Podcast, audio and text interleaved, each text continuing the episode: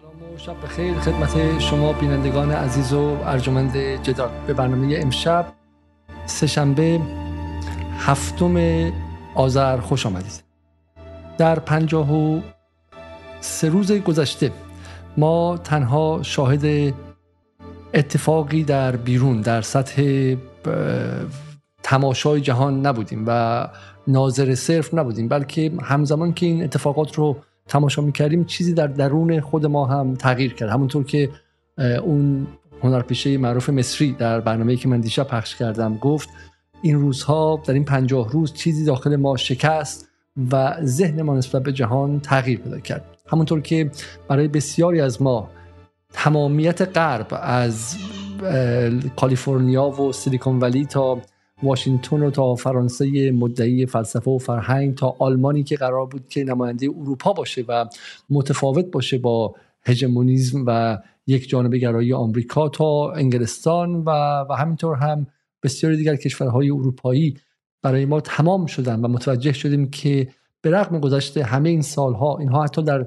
روبنا هم تغییر نکردن و ریسیزم نجات پرستی دیگری ستیزی و احساس خود بر تربینیشون که رانه قتل و آدم کشی از یک سو و نیازشون به منافع و منابع کشورهای دیگه و چپاول استعماریشون تفاوتی با قرن 18 و 19 هم نکرده و این برای ما یک بار دیگه تثبیت شد به خاطر اینکه برای اولین بار از نمای نزدیک یک نسل کشی رو و یک دیگر کشی غیر غربی رو مشاهده کردیم. اما از طرف دیگه قدرت نیروهای مقاومت قدرت مردم جنوب جهانی قدرت پابرهنگان غرب آسیا هم برای ما تثبیت شد مسجل شد و این رو ما به این شکل حال ندیده بودیم و این اتفاقی جدید بود. از یک سمت دیدیم که حزب الله می‌تواند اسرائیل رو در مرزهای شمالش متوقف کنه. عراق عراقی که پیش از این مخبور و اشغال شده توسط آمریکا بود می‌تونه آمریکا رو انگیج کنه و خط آتشش رو طوری به وجود بیاره که آمریکا دست و پا بسته شه.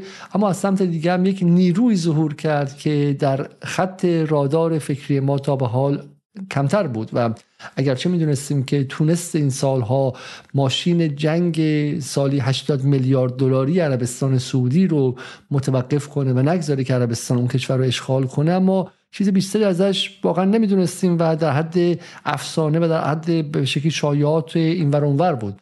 و ناگهان دیدیم که چیزی به اسم انصار الله چیزی به اسم یمن چیزی به قول اینها حوسی ها ظهور پیدا کرد و معادلات رو عوض کرد. امشب در این باره با آیه علی عبدی دوست عزیزمون در جدال که بارها بارها هم در کنارشون بودیم صحبت می‌کنیم و سعی می‌کنیم که زاویه کمتر گفته شده این جنگ یعنی یمن رو باز کنیم و, و بپرسیم که آیا اتفاقی که به واسطه یمن افتاد یک به هم زدن کلی معادلات بود و از این به بعد باید واقعا یمن رو در معادلاتمون حساب کنیم و و که باید چگونه ببینیم این قضیه رو. در این باره صحبت می‌کنیم به ویژه درباره بچه اطلاعاتی قضیه. و همینطور گپی بزنیم درباره درک آیه عبدی از این 52 روز جنگ چون فکر کردن سه هفته یکیشون به خاطر گرفتاری هاشون در تلویزیون مهمان رو نبودن. سلام عبدی شبتون بخیر و خیلی خیلی ممنون که یک بار دیگه در کنار ما قرار گرفتید. بسم الله الرحمن الرحیم. من هم خدمت شما عزیزانی که برنامه رو به طور زنده می‌بینن و در آینده به صورت ضبط شده حتما می‌بینن. عرض سلام و ادب دارم و تسلیت میگم ایام فاطمیه رو انشالله که بحث خوبی رو امشب بتونیم پیش ببریم. خب حالا قبل از این وارد بحث یمن شیم که بسیار بحث میگم جذابی برای خود من و میگم معادلات ذهنی من رو به هم زد و واقعا دانستنش به تنهایی کافی نیست. این دانستن باید بخشی ملکی ذهن باشه و باید به دانش فعال تبدیل شه. از این چیزی که ما حالا توی کشوی تو ذهنمون می‌دونیم باید باید یمن اندیشیم باید یمن اندیشیم و معادلاتمون باید یمنیزه بشه و تا بفهمیم که یک قدرتی ظهور کرده که این قدرت رو چگونه ظهور کرد چی شد و از الان به بعد که به منطقه فکر می‌کنیم فکر کنیم که اه اما یمن هم این کار رو خواهد کرد و این به نظر من باید باید درونی بشه اینترنالایز و درونی شه. اما قبل از به یمن برسیم از شما بپرسم که نظر در مورد آتش بس چیه گمانم که آتش بس تمدید شد. ما دوستان که از آقای وحید خذاب از آقای حسین پاک دیشب از آقای دکتر مرندی و دوستان دیگر ولی از شما بپرسم نگاه به آتش بس چیه؟ آیا تا اینجا مقاومت رو فکر می‌کنید که به خواسته هاش رسید؟ نرسید؟ ادامهش چه چیزی خواهد شد؟ وضع در داخل اسرائیل چیه؟ کوتاه اگه میشه 5 دقیقه 10 دقیقه یک update به ما بده از وضعیت مقاومت و اسرائیل و اینکه بعد از آتش بس چه اتفاقی خواهد افتاد؟ خیلی معتقدن که برمیگرده اسرائیل و بمباران ها رو آغاز می‌کنه. آقای مرندی می‌گفت سخت ببینه که پس از این فروکش کردن و بیرون اومدن تصاویر در سطح افکار عمومی اسرائیل بخواد باز با اون شدت انجام بده. یه 5 6 دقیقه صحبت کنیم و بعد بریم سراغ یمن. من بخوام اگر وضعیت امروز آتش بس صحبت بکنم اول ارجاع میدم به آخرین صحبت های خودم در برنامه جدال اگر خاطرتون باشه. داشتیم بحث ورود زمینی ارتش اسرائیل امکانش به غزه بود که من راجع به اون صحبت می‌کردم. و اونجا اعلام کردم که اسرائیل برای ورود و عدم ورود در هر دو صورت مشکلات جدی داره و مشکلات ورود زمینی رو اونجا متذکر شدن و عزیزان دیدن بعد از تقریبا 20 خورده شاید یک, یک ماه بعد از ورود زمینی عملا اسرائیل دستاورد روشن نظامی نتونست به دست بیاره. و نمی‌تونیم بگیم اسرائیل موفق بود. حتی می‌تونیم با یک مقدار جدیت بیشتر بگیم اسرائیل در عملیات زمین من جنبه می‌تونم توضیح بدم. جنبه اول اینه که ما زمانی می‌تونیم بگیم اسرائیل موفق بود. لاقل سه تا از این سه تا از این کارا رو می‌تونست انجام بده.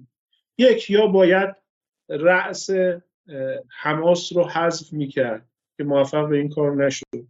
یا باید توان مقابله حماس رو حذف می‌کرد. یعنی هم موشک پرانی رو جلوش رو می‌گرفت هم توان اقدام نیروهای پارتیزانی حماس علیه خودشون رو متوقف می‌کرد. و همین که ساختار و سازمان مقاومت در غزه رو در هم میکوبید.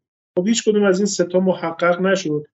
بلکه این مقاومت سازمان مقاومت توان رزمیش عملا تا ساعت آخر به اسرائیلیا ضربه وارد کرد و اسرائیلیا رو متوقف کرد.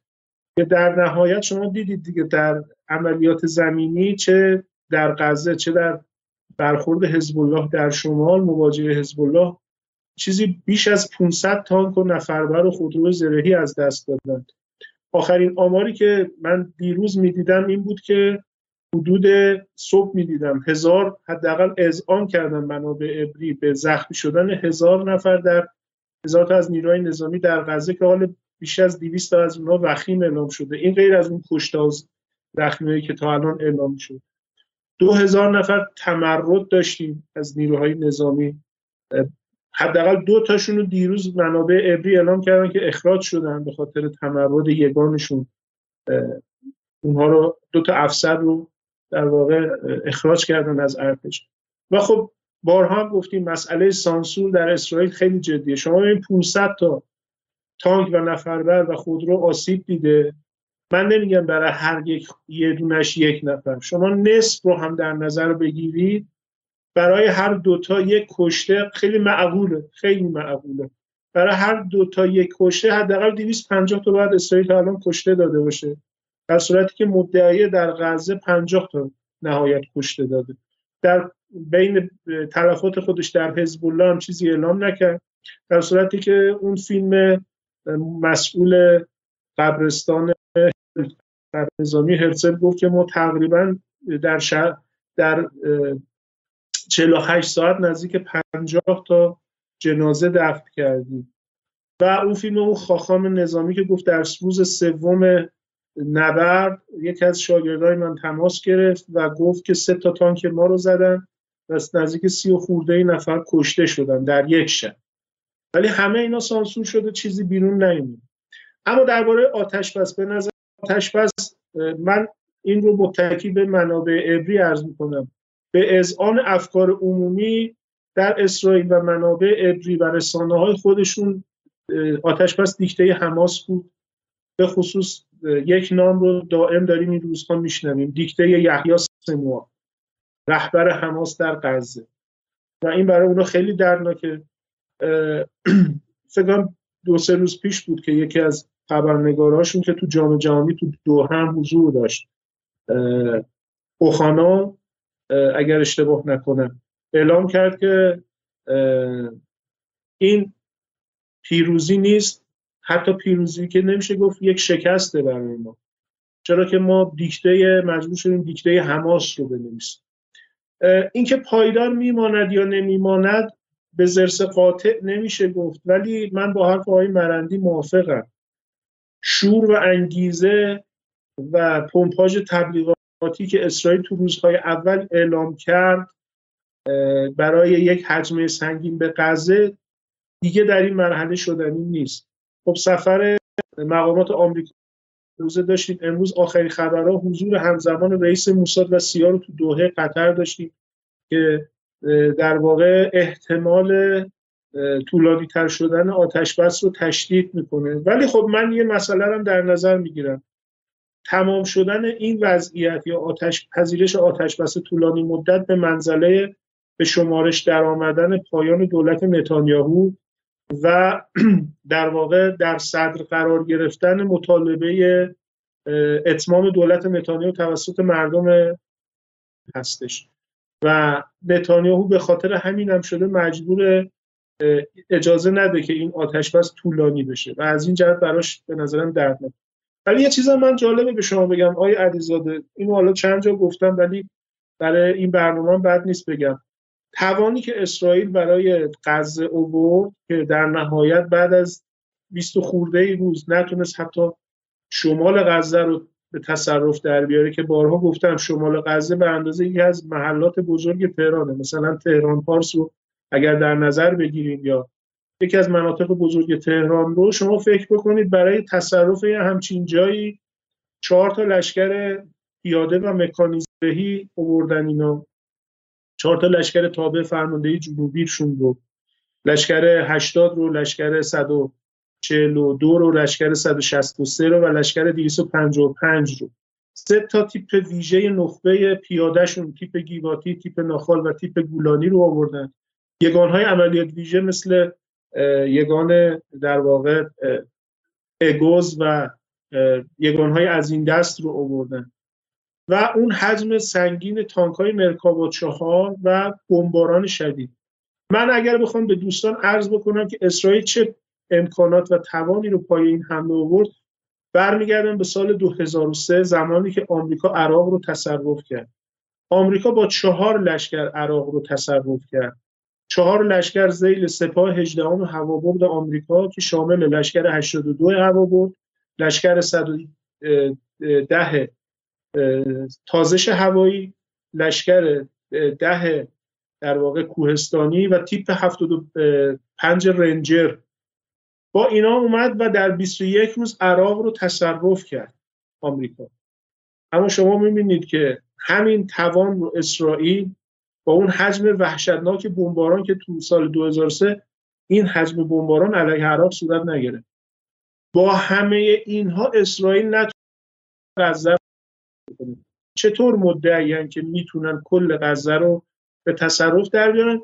مضاف بر اینکه این آتش بس و توقف کوتاه مدت باعث تقویت شدید روحیه و انسجام مردم غزه شده. این انسجام و روحیه که داشتیم الان مضاعفتر هم شده و عملا کار رو حتما برای اسرائیل سختتر خواهد نکته گفتین خیلی نکته مهمیه. یعنی حالا به قول شما گفتین که شمال غزه رو نتونست بگیره. در برنامه پریشب آقای وحید خذاب نشون داد که مثلا برای عبور از اون چیزی که پارلمان غزه بود و اینقدر بهش نازیدن و اینقدر بهش افتخار کردن که ساختمان مهمی نبود تا خود مدرسه شفا که چند صد متر هستش چند روز در راه بودن. و همین خود شمال غزه واقعا یک پنجمش هم در اختیار اسرائیل قرار نگرفت. هنوز درسته؟ بله بله. بخش خیلی خیلی فقط کافی فیلم های تبلیغاتی دو طرف رو ببینید یا از اول دوباره بشینیم ببینیم. فیلم های در واقع فیلم های مقاومت رو از برخوردش با اسرائیلیا که کاملا شفاف و مشخص. چی رو می‌زنن چی رو می‌زنن؟ به معروف از نقطه صفر دارن می‌زنن.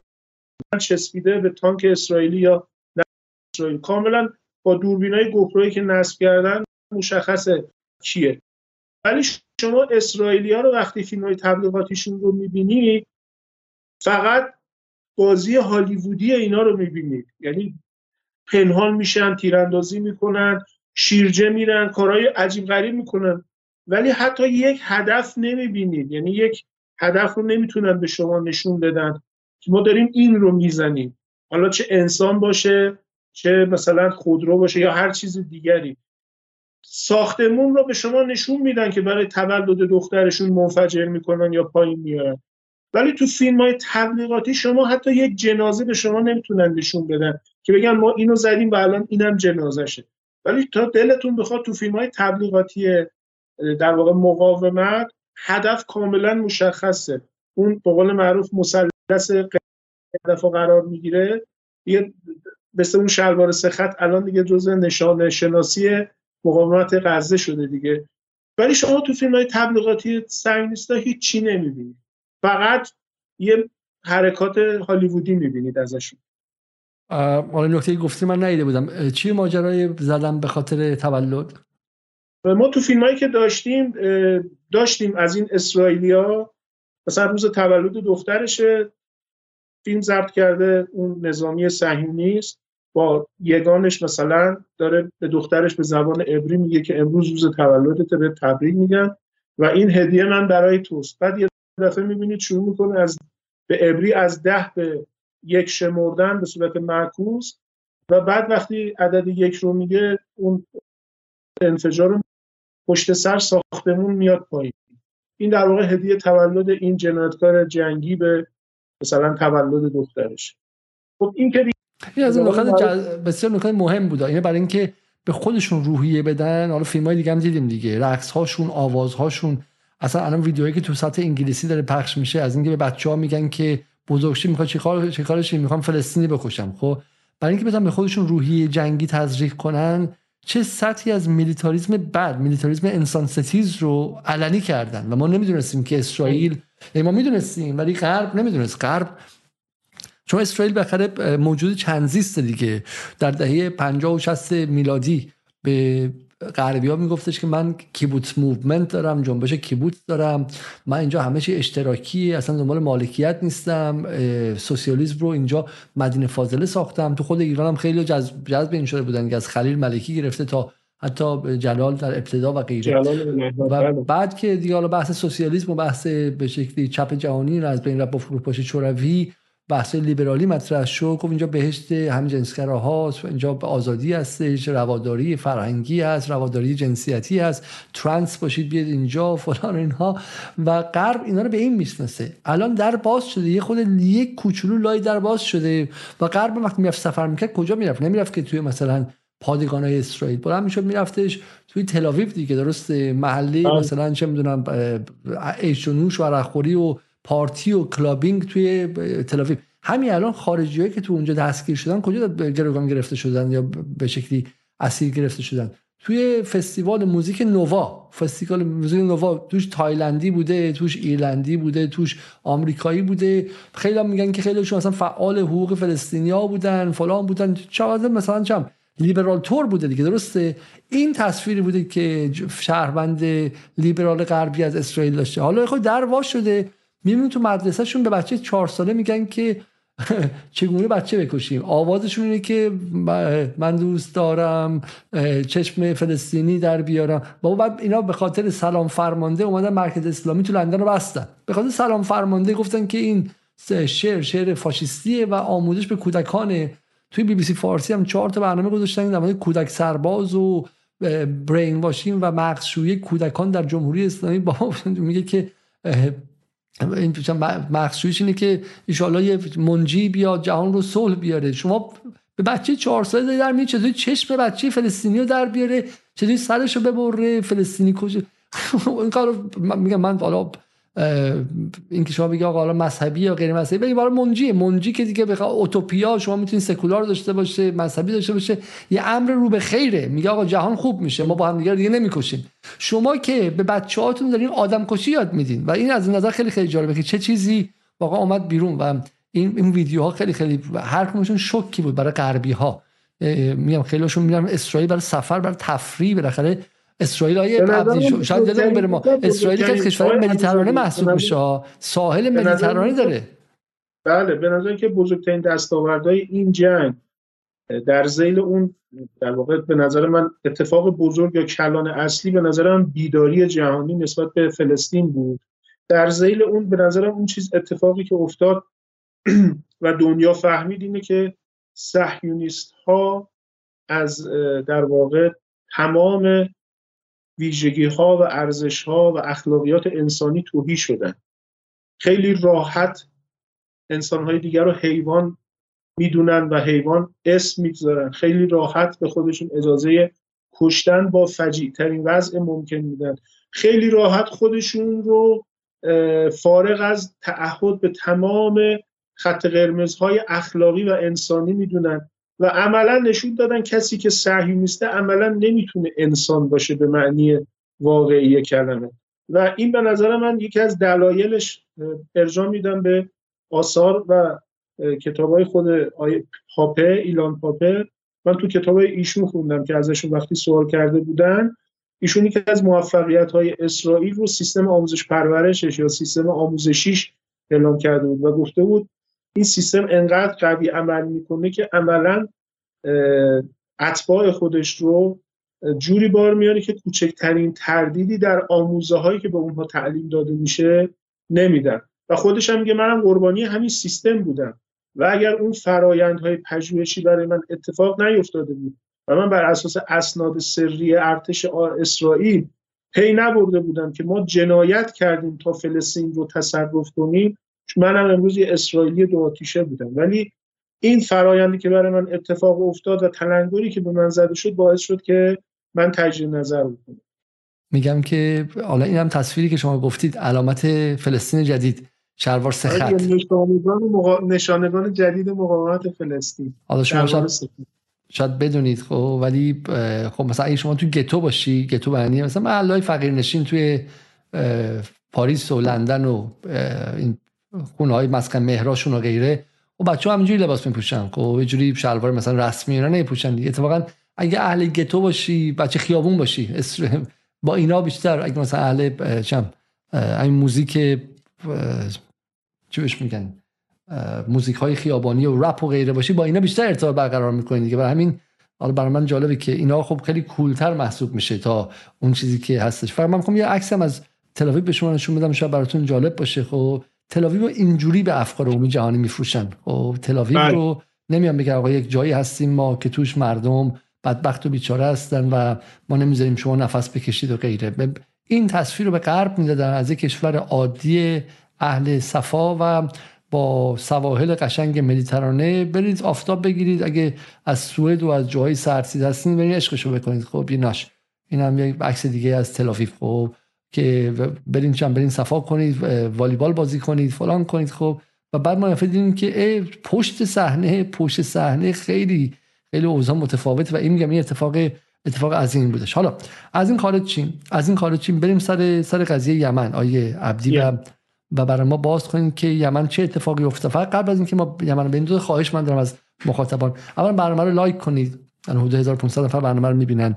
و دومش این که برای اینکه به ما کمک کنید لطفا کامنت ها سوالاتتون رو با هشتگ جدال توییت کنید. ما می‌خوایم از این گوشه نشینی اینکه تو حباب خودمون تو یوتیوب حرف بزنیم خود گویی خود خندی خود مرد هنرمندی خارج چیم و می‌خوایم بریم به جنگ وسط به جنگ لیبرال ها به جنگ به شکلی دست راستی ها به جنگ طرفدارای صهیونیست و غیره. و می‌خوایم و یکی از جاهایی که میشه واسه جنگی توییتر به نظر من.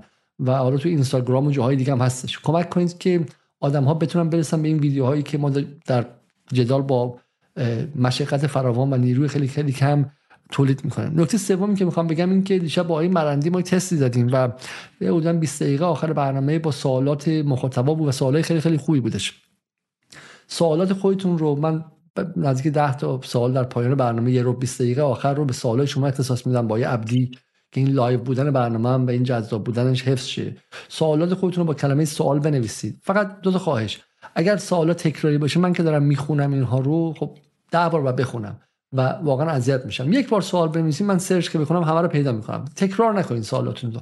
با کلمه سوال بنویسید من سوالا رو پیدا می‌کنم. و اگر سوالاتون هم سوال نباشه و واقعا به شکلی trolling باشه و تولید نویز باشه من مجبورم شما رو block کنم که بتونم به سوالات بهتر برسم و تمرکزم رو حفظ کنم. و همین یک ربع 20 دقیقه آخر رو هم به سوالات مستقیم شما و گفتگوی مستقیم شما با علی عبدی اختصاص خواهیم داد. آقای عبدی در خدمتتون هستیم. بگید که یمن چه اتفاقی افتاد و چرا در این داستان اهمیت داشت و آیا این اهمیت نمادین بود یا واقعا اونطوری که خیلی گفتن انصار الله بازی رو عوض کرد؟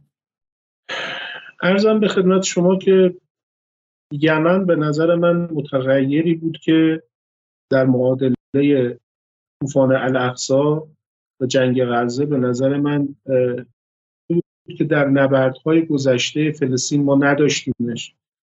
و برای اولین بار در طوفان الاقصا ظاهر شد. و به نظر من کاملا هم اثرگذار ظاهر شد. این اثرگذاری حتی بعد از آتش بس هم داریم به وضوح می‌بینیم. رفتارهایی که یعنی داره از خودش نشون میده رفتارهایی هست که نشون میده برای انصار الله مبارزه با اسرائیل متوقف بر تداوم جنگ غزه نیست. اگرچه حتما ناظر به جنگ غزه هست. الله پدیده است متولد شده از دل جنگ که از 1011 تقریبا 1390 ما آغاز شد. خب آغاز همون جنگ هم خودش در نوع خودش کم نظیر بود. تصوری که تاغوت سعودی محمد سلمان در ذهن خودش داشت که دو هفته ای این جنگ رو می‌کنه و فاتحانه سر از صنعا و عدن در خواهد آورد و فاتحانه وارد خواهد شد. حتی به پیام های مشفقانه جمهوری اسلامی ایران هم با تکبر فراوان بی کردن در اون زمان عادل الجبیر بود وزیر خارجه سعودی و من هیچ وقت یادم نمیره. نوع مواجهه و بیان و حرف زدن عادل الجبیر به ویژه در مقابل ایران و محور مقاومت بیشتر تداعیگر وزیر جنگ بود تا وزیر خارجه. یعنی آدم احساس می‌کرد که عادل الجبر یک جوشنی به تن کرده و دائم داره رجز می‌کنه علیه. خب برخورد تفاخرآمیزش در اون مقطع با وزیر خارجه ما و کلا دستگاه دیپلماسی ما. و بعدش کاملا نشون می‌داد که تاغوت جوان سعودی مست از در واقع باده جوانی و قدرت نوظهور خودش در سعودی است و گمان می‌کنه به اتکای ماشین جنگی سعودی که با میلیاردها دلار هزینه از آمریکا تأمین شده می‌تونه پوست در واقع مستضعفین یمن رو زنده زنده بکنه واقعا همچین تصوری داشتن. اما خدایی که نمرود رو با یک پشه به عجز و زلالت کشوند و فرعون رو حیمنه فرعون رو با کودکی که خدا بر سر راه فرعون قرار داد و تمام دستگاه تاغوتی فرعون رو با یک کودکی که خود فرعون در بارگاه خودش بزرگ کرده بود به نابودی کشوند.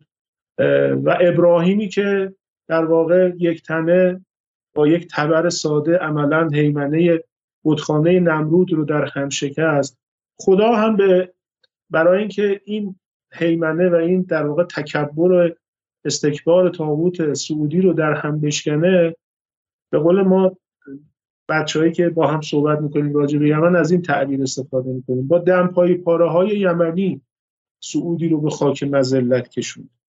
یعنی چریک هایی که لنگ بستن و دمپایی پاره به پاشونه و یک کلاش ولی با صبرشون با متانتشون با مقاومتشون با پشتکار و همشون همون چیزی که ما طی این 53 روز توی یم... توی غزه دیدیم. تو طول جنگ یمن دیدیم و در نهایت مستضعفین یمنی که در راهی در بساط نداشتن به لحاظ سلاح و مبارزه امروز به پیشرفته ترین تجهیزات نظامی مجهزن و امروز دیگه اصلا سعودی از نظر اونا خیلی خودمونی بگیم دیگه عددی حساب نمیشه. الان طرف حساب خودشون رو اسرائیل می‌بینه. بسیار. حالا آن ما چون تو جدال میگم خاله بخره بعضی از این چیزها با خیلی با عقل معاشندیش و دو تا چهار تا قابل محاسبه نیستش ولی ما اصرارمون اینه که بالاخره میگم تلویزیون و صدا و سیما و دستگاه تبلیغاتی در داخل اون سویه متافیزیکی و مذهبی و الهیاتی رو میگن. ولی ما اصرارمون اینه که در کنارش باید بیایم نشون بدیم که آخه سویه عقلانی و دو تا چهار تایی هم داره. چون الان مخاطب ایران اینترنشنال میگه که آیا عبدی داره از به شکلی از ابراهه و ابابیل و اینها میگه ولی بالاخره موشک رو جمهوری اسلامی بهشون داده یا یه جایی بهشون داده. اونور میگن آقا پولتون رو بردن پول کارگرای ایرانی رو بردن بهشون دادن.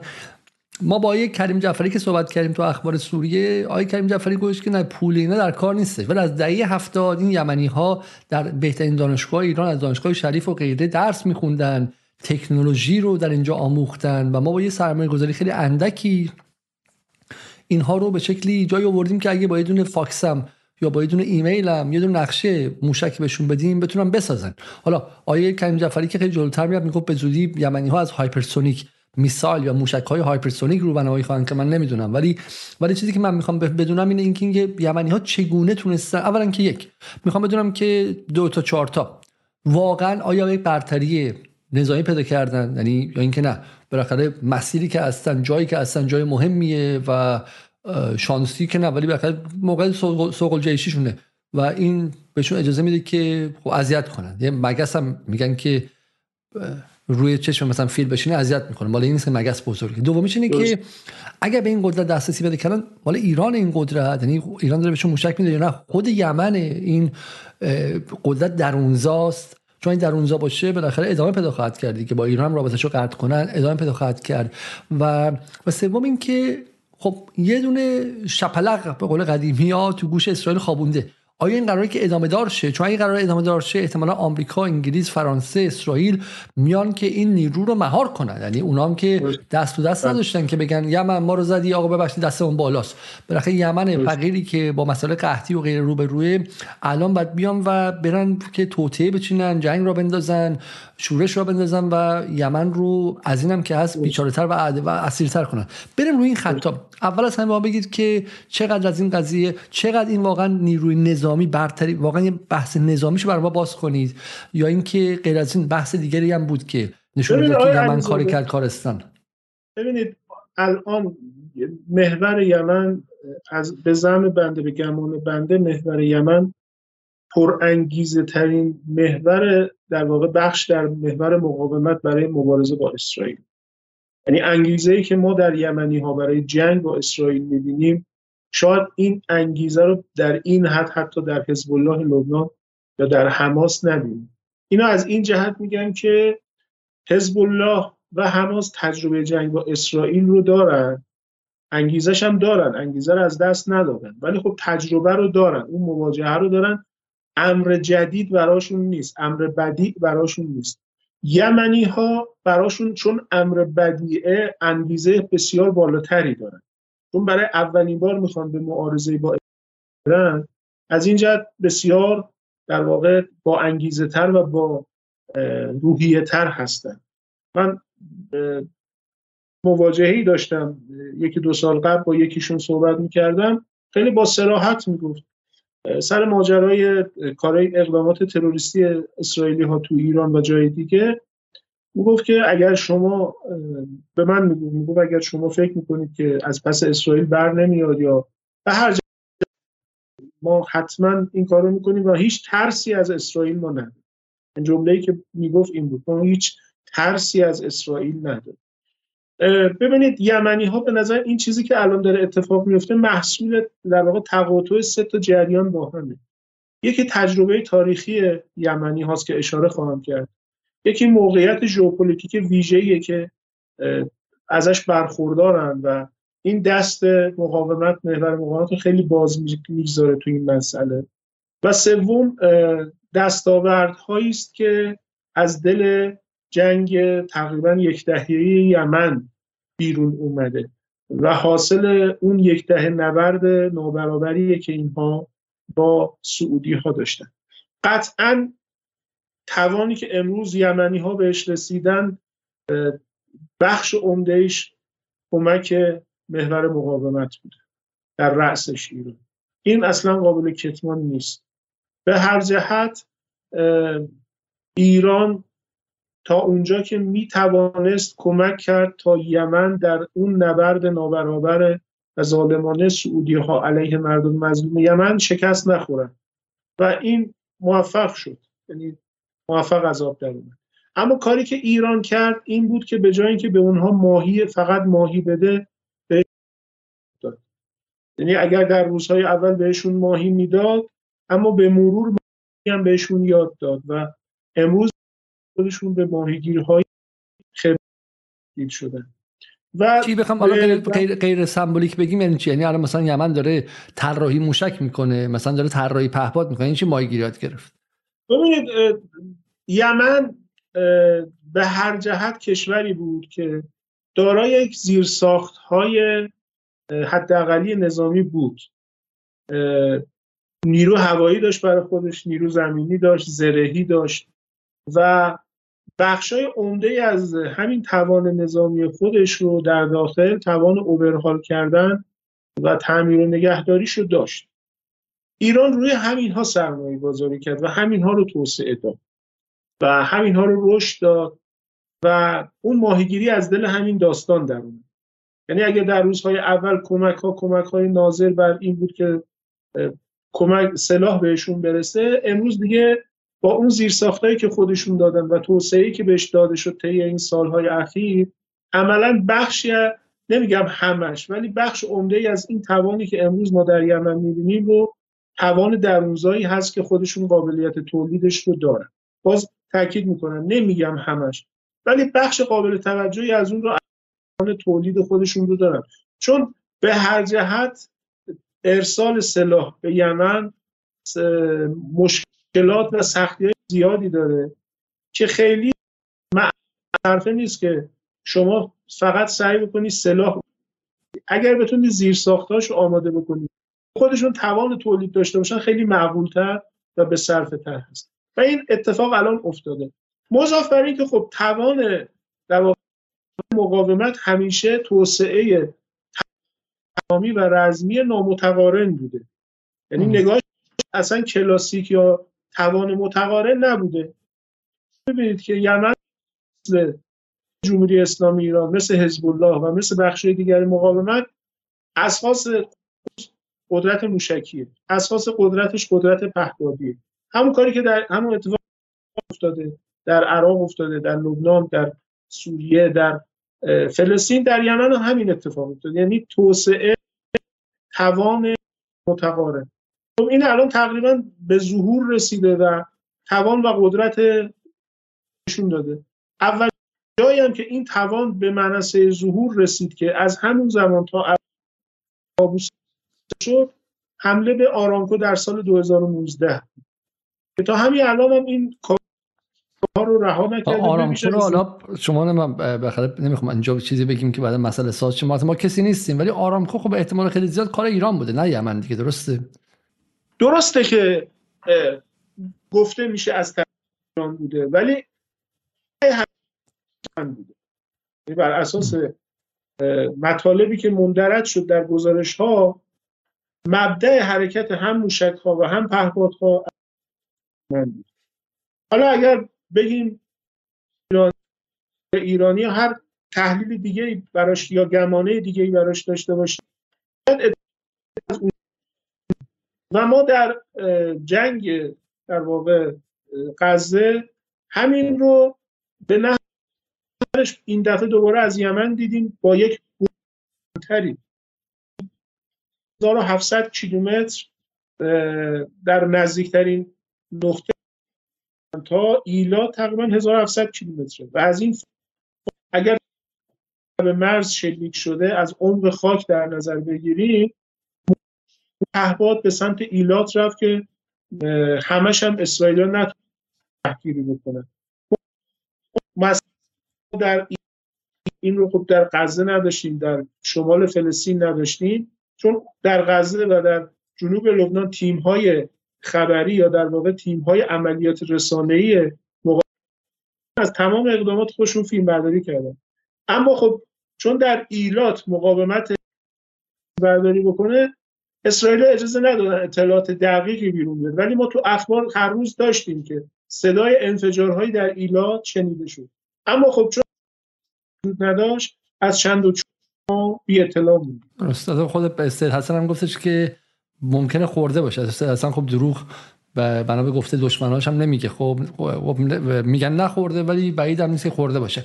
حالا این تصاویری که شما داشتین صحبت می‌کنید من داشتم نشون می‌دادم از تصویر همین مانورای یمنی ها بود. اصلا ابعادش هم خب خیلی برای من جالبه. یعنی ابعادش هم نشون میده که این کشور کشور واقعا ثابت نیست معقول و به صرفه نیست. حجم اینجوری سلاح رو بتونید اولا امکانش خیلی خیلی امکان با توجه به محاصره صد درصدی که یمن داره. درسته؟ به هر محاصره دریایی بود تو همین یکی دو سال اخیر.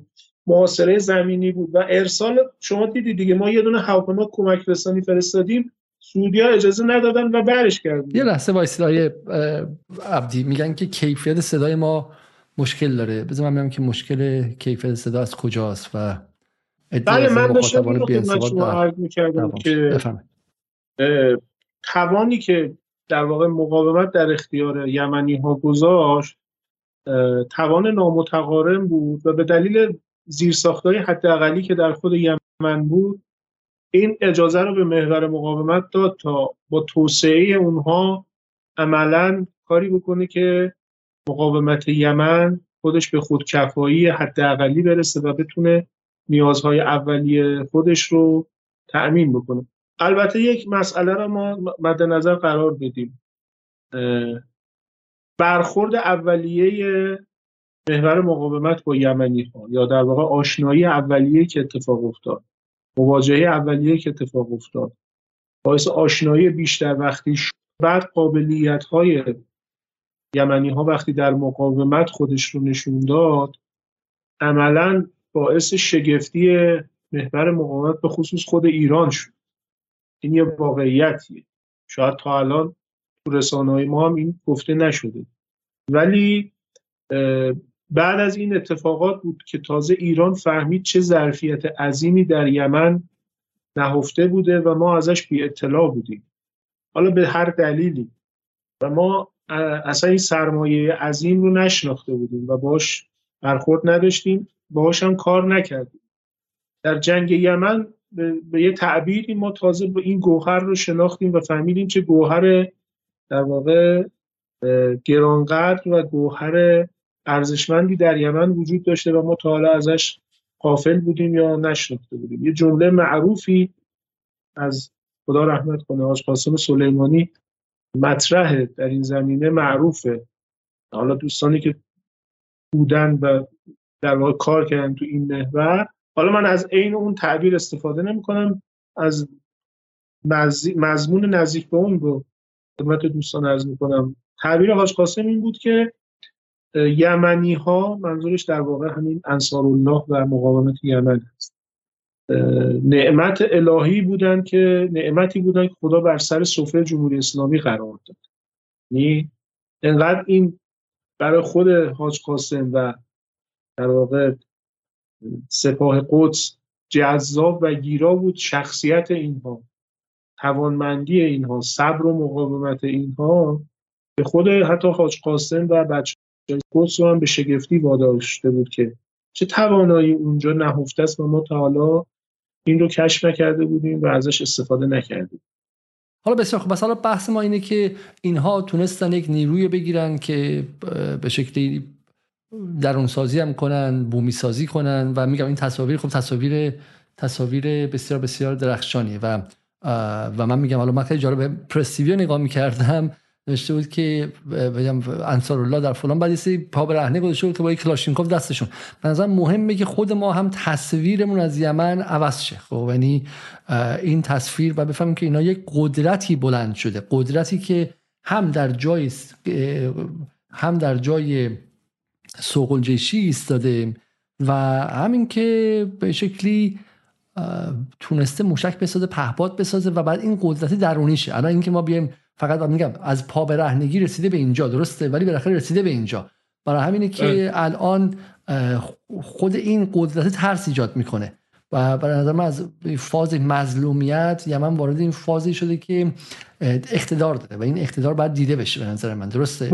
اما مسئله که من می‌خوام نمایش حرف بزنیم فقط بحث موشک ها نیستش که به ایلات رسید و حالا گفته میشه که در اون گنبد آهنین ردیابی شد و غیره. در مورد اتفاق دیگری است. اتفاقی که به نظرم این تأثیر گذار بود اگر واقعا در پایان جنگ بود و اون هم گرفتن کشتی اسمش چی بود این کشتی آخری که گرفتن؟ سه کشتی بود درسته؟ بله بذار من اسمشو بگم چون نوشتم حفظ نکردم که یه لحظه باشه عبدی صدای شما. بله بله. ببینید آقای علیزاده من اینجا بد نیست به یک تجربه تاریخی اشاره بکنم که یه مقدار دید مخاطبان ما رو وسیع تر بکنم. که گفتم که قدرت امروز یمنی ها محصول تقاطع سه تا جریان با همه یک، یکیش تجربه تاریخی مقاومت یمن یا انصارالله. ببینید شبیه اتفاقی که 11 برای یمنی ها رقم خورد یعنی حمله سعودی ها به یمن یه چیزی شبیه به این رو 1962 به وقوع پیوست. در, در زمانی که حاکمیت یمن سلطنتی بود. در اون زمان شخصی به نام امام بدر حمیدالدین در واقع حاکم یمن بود. حاکم زیدی هم بود. یعنی اینها شاهان زیدی یمن بودن که قرنها بر یمن حکومت کرده بود. و آخرینشون همین امام بدر حمیدالدین بود. خب در این زمان نظامیان یمنی به رهبری یک سرهنگی به نام عبدالله سلام به تأسی از جمال عبدالناصر و کودتای افسران آزاد مصر که ده سال قبل از اون اتفاق افتاد در 1952 در مصر اومدن و یک کودتایی رو علیه همین امام بدر انجام داده که حاکمیت رو از سلطنت به جمهوریت تبدیلش بکنه. او به سعودی فرار کرد و از اینجا یک مناقشه داخلی در یمن شکل بین طرفداران سلطنت و طرفداران سعودی با در واقع نوگرایان و کسانی که دنبال حکومت جمهوری بر یمن بودن که در رأسشون نظامیان یا ارتشی های یمنی این باعث شد یه مناقشه منطقه‌ای شکل بگیره. یعنی به سرعت از داخل یمن به بیرون کشیده شد و یک جبهه بندی منطقه علیه این دو جریان در منطقه شکل بگیره. در یک طرف انگلیس بود به عنوان کسی که یمن مستعمرش بود در واقع. سعودی بود شاه ایران بود و اسرائیل. و در سوی دیگر ماجرا نظامی های یمنی بودند که پشتشون جمال عبدالناصر از اونها حمایت می‌کرد. و متاسفانه این درگیری به شدت گسترده شد در حدی که جمال عبدالناصر مجبور شد هفتاد هزار نیروی نظامی خودشو به یمن گسیل بکنه. به اندازه سه لشکر پیاده خودشو سه لشکر زمینی و پیاده خودش یکی از دلایل شکست ناصر در جنگ 67 همین زمینگیر شدن چیزی حدود 70 هزار نفر از نیروهای نظامی خودش در جنگ یمن که رقم بسیار قابل توجهیه برای یک جنگ 70 هزار نفر خیلی نیرویه اونم تو اون برهه زمانی. خب دقیقا شبیه همین اتفاقی که سال 2011 اتفاق افتاد اون زمان اتفاق افتاد. یعنی محور عبری عربی همون زمان هم شکل من برای اینکه مستندتر حرف بزنم اشاره می‌کنم به کتابی که این کتاب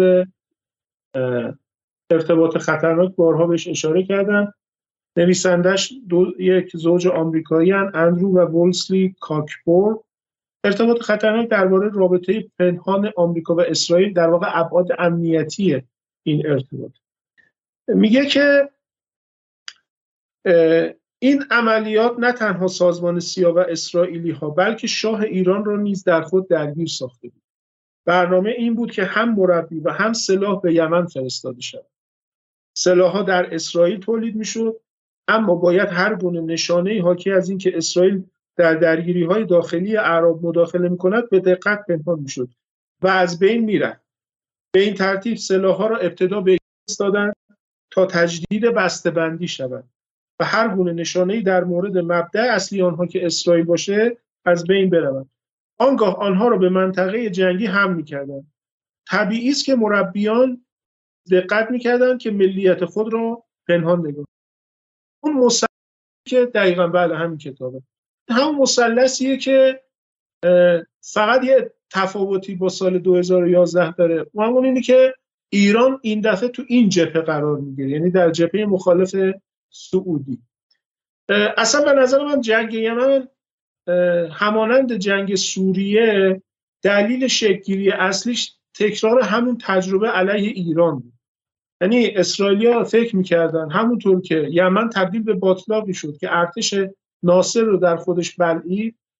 قبلا خدمت شما گفتم سادات زمانی که رئیس جمهور بود سندی رو به ساواک داد تا به شاه منتقل کنن. در اون سند درد شده بود که ارتش مصر در جنگ داخلی یمن 25 هزار نفر نیروی خوش از دست داد. رقم بسیار قابل توجه. اسرائیلیا فکر می‌کردن که با جنگ داخلی سوریه و یمن عملا ایران همون اشتباه ناصر رو می‌کنه و نیروهای نظامی خودش رو گسیل می‌کنه که با گسیل این نیروها به داخلی که مثل یک باطلاق عمل می‌کرد توان نظامی ایران رو مستحلک می‌کرد و عملا فضا رو برای کاری اسرائیل آماده می‌کرد.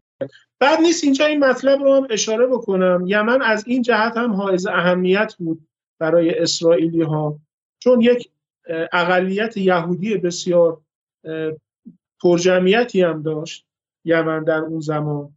و اسرائیل بخش قابل توجهی از اون جمعیت رو به فلسطین اشغالی مهاجرت داد. تو همین صفحه صفحه 205 میگه بین سالهای 1948 تا 1950 تا حدود 50 هزار نفر از یهودی های یمنی طی یک عملیات توسط موساد با عنوان عملیات قالی سلیمان به فلسطین اشغالی منتقل شدن. 50 هزار نفر بالا خیلی رقمه قابل توجه اونم با اون هواپیمای ملخی اون زمان اینا رو منتقل کردن. بعد می‌دونید یمن خواستگاه موسبن میمونه و برای یمن کلا یهودی ها یک حس نوستالژیکی هم داره.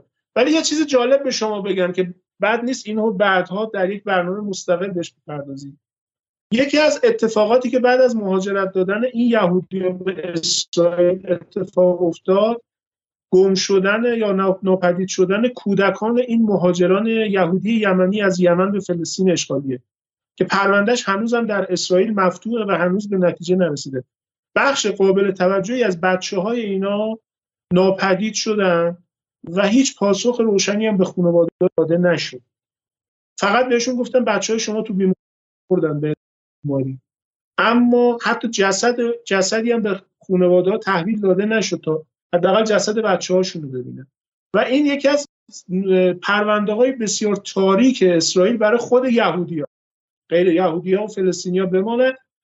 و این سابقه اسرائیل رو در کودک کشی و جنایت علیه کودکان ولو کودکان یهودی ها نشون میده.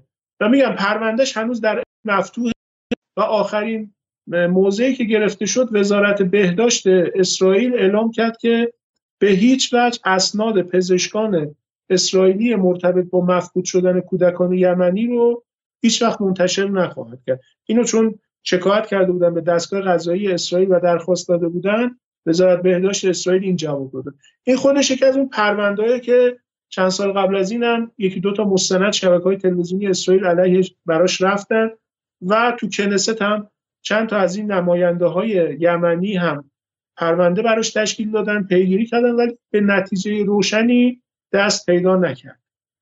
تصویری که می‌بینیم تصویر کتابی از جس فریس به اسم قمار ناصره که میگه چگونه دخالت ناصر در یمن باعث شد که باعث جنگ شش روزه شد و باعث افول قدرت مصر شد که حالا ادعای این هست و میگه بر اساس منابعی که تازگی در واقع این کتاب سال 2012 منتشر شده چگونه ناصر از جنگش در حضورش در یمن به عنوان مای ویتنام ویتنام من یاد برده درسته و بله. این نکته خیلی نکته جالبیه که شما گفتید که امید اینها این بود که ایران چنین اشتباهی رو تکرار کنه در واقع ترپ ترپ یا در واقع تله بود برای ایران که ایران پاشو در یک ویتنامی بذاره در یمن. و همینطورم سوریه قرار بود ویتنام ایران شه. درسته؟ بله، قرار بود بله. قرار بود که دو ویتنام جانبی برای ایران ساخته شه در یمن و در سوریه و چگونه ایران سلیمانی که در این پنجاه روز هم یکی از حاضرترین قایب های من واقعا نمی‌دونم این تجربه تاریخی رو مطلع بوده خونده بوده یا نه واقعا این رو نمی‌دونم.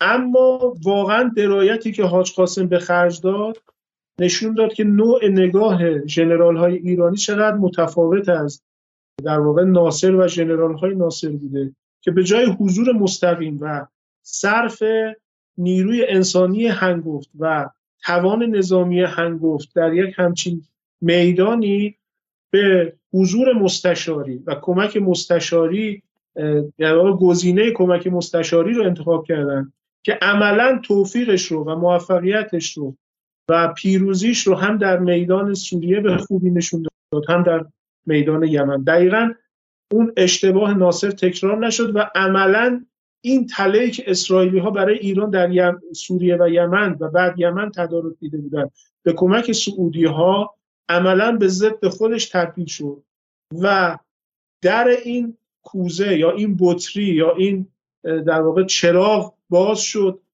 و برای اونها عملا اجدهای مقاومت از درون این چراغ بیرون اومد به خصوص علیه در وهله اول سعودی ها در یمن و بعد علیه اسرائیلی ها در همین جنگ اخیر.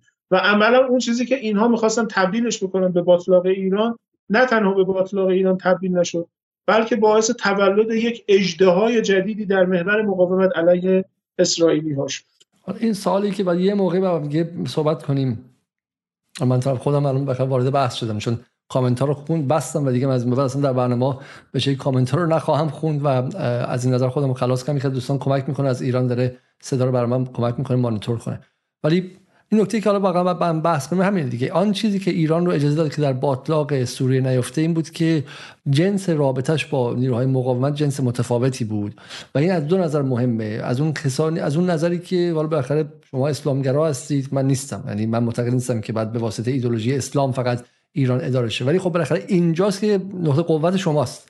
یعنی هم ملیگراها هم چپگراها هم به شکل نیروهای دیگه اگر می‌خواستن حضور داشته باشن ملیگراها که تو این تصورشون از این چیزا هستش. ما برای همین از حضور مثلا نظامی امپریالیستی شاه ایران در عمان کیف می‌کنن. میگن آقا در زفار هم اینا شهیدهای زفار بدن چه, چه چیزی رفتن این سری آدم رو؟ و در حالی که اینجا ایران واقع جنس رابطه ایران و جنس قدرت ایدولوژیک جمهوری اسلامی بهش اجازه حضور نامرئی و روابط نامرئی میده. درسته؟ میگه نه این ریسمان می‌برد با منش که احسان کمندیست در کمندیست در گردنش اجازه میده که به صورت نامرئی وصل شه به مثلا به شکل نیروی حزب الله حالا به مثلا به حماس و غیره. و همین هم اجازه میده که غرب این رو نمی‌بینه که چگونه ایران می‌تونه بدون اینکه حضور مثلا ده ها هزار نفر داشته باشه در سوریه و یمن اون پروژه رو ببره جلو. بعد دومیش هم این که پروژه خودش نباشه. این پروژه همیگرایی داره. در واقع ایران تونسته بچه ایران درست کنه. و و این خیلی نکته مهمیه. چون برگردیم به اون بحثی که از ابتدا بود که مگه میشه ایران ندونه که دارن عملیاتی در ابعاد طوفان الاقصا انجام میدن؟ حتما با معادله تهران بوده. و حتی میگم کسی مثل آی رایفی پور اومد گفتش که چقدر این برای کریدورهای ما خوب بوده در حالی که اصلا این جنس نگاه جنس نگاه خطاییه. اصلا حماس برای خودش برای بقای خودش برای ایمان خودش برای هستی مردمی که رنج کشیدن 20 هزار شهید داده. میگن بزرگترین عملیات استشهادی تاریخه. ملت استشهاد کرده نه فرد. درسته؟ اگر همیشه با یه فردی داریم استشهاد می‌کنیم یک ملتی اومده اتاق مردم غزه گفتم می‌خوام عملیات استشهادی کنیم. اونایی که برمیگردن الان تو جای زیر بمباران اونها دارن عملیات استشهادی می‌کنن دیگه با بودنشون خب؟ و بعد ما بگیم برای کریدورهای ما جلل خالق اصلا این... مردم غزه برای عملیات طوفان الاقصا انقدر دلایل متقن داشتن که نیازی به بحث کری جنگ کریدورها یا دلایلی که ربط مستقیم به ایران پیدا بکنه در فاصله خیلی دورتری میسته انقدر دلایل دم دست فلسطینی وجود داره که دلایل ایرانی در آخر صف میسته نه ولی ولی اینکه اینکه ما میایم از منظر کریدورها نگاه می‌کنیم اینه که ما به جای اینکه بیایم من میگم نگاه ملی خیلی خوبه منافع ملی خیلی خوبه امنیت ملی خیلی خوبه در جدال خب این چیزا رو ما گفتیم من سالها دیگه تا جایی که بهمون به شکلی تهمت زدن که آقا شما از یک نگاه مثلا عدالت خواه به شکلی حالا چپگرایی زده استعماری تبدیل شدیم به شوونیست و مثلا نه نه نه, نه. ولی ما معتقدیم ملی خوبه وطن اصلا چیز خوبی است و حب وطن هم خوبه ولی اینکه شما دچار نارسیسیسم ملی شی فقط خودتو ببینی و بعد بقیه رو نبینی و دچار خود جهان انگاری بشیم خب چیزای خطرناکیه دیگه. خطرش هم نیست من بحث اخلاقی موزه اخلاقی نمی‌کنم. و دچار خطر محاسباتی میشی. تو عملیات بعدی شکست می‌خوری. کشتی رو جای اشتباه می‌ذاری. اما حمله رو اشتباه می‌کنی. و هنر جمهوری اسلامی در این 44 سال این بوده که خود مرکز انگار مرکز جهان انگار نبوده. ممکنه یه امام جمعه اینجا و اونجا رجز بخونه و گذافه بگه و غیره ولی اتفاقا ایران خودش رو به شکلی همسط دیده با یمنی با فلسطین و لبنانی. این نکته اول که میگم اجازه داد که اتفاق بیفته و اینا همسط باشه میگه چون که میگه چون که صد آمد 90 هم پیش ماست. میگم یعنی اون دلایل فلسطینی وقتی انقدر مطمئنه وقتی طوفان الاقصا به پا بشه همه رو پوشش میده. نفعش به همه می‌رسه. ولی این به این معنا نیست چون نفعش به ما یا به عراقی ها یا سوری ها یا لبنانی ها یا یمنی ها هم می‌رسه. پس ما بودیم که تصمیم یا به این دلیل بوده که این اتفاق افتاد. نه شایسته ترین ها برای تصمیم طوفان الاقصا خود مردم غزه و حماس و مقاومت بوده و اون تصمیم گرفت و این کارو کرد. و محور مقاومت هم جوان مردانه پشت این ایستاد. حزب الله نزدیک حالا دقیق الان تو ذهنم نیست ولی 80 90 تا حداقل شهید داد پای این عملیات مردانه ایستاد. یا انصار الله مردانه پای این عملیات ایستاد. محور عراق شهید داده پای این عملیات ایستاده. ایران هم همینطور. ولی, ولی این به این معنا نبوده که ما دو دو تا چهارتای لزوما دو دو تا چهارتای محاسبات ژئوپلیتیکی و ژئواستراتژیک و نمی‌دونم منطقه‌ای و اینها لزوما فقط به خاطر این بوده. نه تصمیم اولی و به فلسطینی بود. تازه در همین محور فلسطینی هم دیگه این مهرز شد. دیگه حتی شاخ سیاسی هم بی اطلاع بود. شاخ نظامی اصلا تصمیم گرفت و اقدام. حالا من تعریض نیمه فمینیستی انجام بدم چون میگی مردانه این تصاویری که از زنان غزه می‌بینی اینقدر واقعا آدم رو سر تعظیم میاره و واقعا نه گفتم جوان گفتیم گفتیم مرد مردانه ایستادم فکر می‌کنم که الان دیگه واقعا جای مردازن چون هرچی ما دور خودم نگاه می‌کنیم در همین ایران خود من تو لندن نشستم چه مردانه کی واقعا اونهایی که در غزه با دو تا بچه و سه بچه و بچه چهارم هم دفن می‌کنن و برمیگردن برای این من واقعا مردان و زنانه در این دنیای ما چیزه. ولی واقعا با شجاعانه ایستاده و, و این نکته مهمه. نکته بعدی که من می‌خوام اینجا بهش اشاره کنم این که تو این سوژگی ما تو در واقع شکل معماری عملیات ما به عنوان ایرانی ها مثلا مهمه. میگم من اول برنامه گفتم که ما از دل این 53 روز آدم های متفاوتی باید بیایم بیرون درسته؟ و ما هم به عنوان افراد محور مقاومت بعد آدم های متفاوتی بیایم بیرون در نحوه اندیشیدن به خودمون. حالا من این نقد بکنم. دوستان ما در بچه های بچه های محور مقاومتی به ایرانی حالا لبنانی اینها شاید کمتر. اون تا که من باشون صحبت کردم. ولی ما یه جور مثل پاندولی میریم و میایم. یعنی یا احساس می‌کنیم که تو فضای مجازی اینقدر تو سرمون می‌زنن که خاک بر سرتون بدبخت ها بیچاره ها چه می‌دونم باز دالان به حجاب درست کردن کشورهای دیگه دارن آدم میفرستن مریخ شما هنوز به اینجا هستین. بعدم جمهوری اسلامی داره اصلا میپاشه زن زندگی آزادی شد اینا. یا اون احساس فلان یا از این ور که می‌خوایم بیام جبران کنیم دیگه الان ما مرکز جهانیم یمن و لبنان و فلسطین همشون استانهای کوچیک ما هستن. بعضی زمان تعادل ته من همونطور گفتم برای این دچار این از دست رفتن تعادل تحلیلی میشه مثل پاندول یا از این ور ضعف یا از این ور قدرت. نظرم ثبات اون چایی آی خامنه ای چای چایی آی خامنه ای ثبات و در عین اینکه ثبات بدون سلطه باشه. خب آقا در این من آقای خامنی بعد اینکه عزیزترین فردش رو که قاسم سلیمانی بود از دست داد نرم گفتش که می‌ذاریم پدرتون در میاریم پرچم ایران رو روی دماغ همتون نصب می‌کنیم آقا ما هر کسی توی منطقه دو, دو خواسته خروج آمریکا از منطقه و پایان آپارتاید اشغالگر اسرائیل. همراه باشه برادر ماست درسته؟ فضای باز به قول انگلیسی برود چرچ یا کلیسای وسیع که هر کسی بیاد تو این ائتلاف هم اینجا هستش خب؟ و این جنس نگاه ما با همین باشه. اگر تو این منطقه اسرائیل مهار و بعدم انشالله امیدوارم که اسرائیل به عنوان یک سازه آپارتایدی و اشغالگر و به شکل استعماری از بین بره خب پیروزی ایران هم هستش دیگه درست لازم نیست که ما سرور باشیم. ما که نمی‌خوایم امپریالیست منطقه شیم. این خیلی نکته مهمیه. هزار بار داریم تکرار می‌کنیم. ما قرار نیست که امپراتوری هخامنشی ها رو باز تولید کنیم. اگر این منطقه از نیروی نظامی اشغالگر آمریکایی بعدم نیروی استعماری زائده اشغالگری اسرائیل. خلاص شه. خب ما 2500 سال اینجا بودیم 1400 سال به واسطه ممزود شدن با به شکلی اسلام اینجا بودیم. خب ما خود به خود حوزه نفوذمون از همه بیشتره. خود به خود. درسته؟ این لازم نیستش که اگه این منطقه امن شه دزدا برن بیرون قاچاقچیا برن بیرون هر روز خودک کاری نباشه خب ما زمینمون از بقیه بزرگتره. خب سود ما بیشتره دیگه. سود ما بیشتر دایره بله. نفوذ ما به صورت ارگانیک بیشتره. لازم نیست تو سر بقیه بزنیم تحقیرشون کنیم و غیره. و این نکته خیلی خیلی کلیدی حتی تو گفتگوی توییتری شما باید با یک آدمی که لبنانی یمنی سعودی و غیره این لحاظ شد درست؟ ایرانی بعد اینجاست که میگم انقلابی باقی بمونید.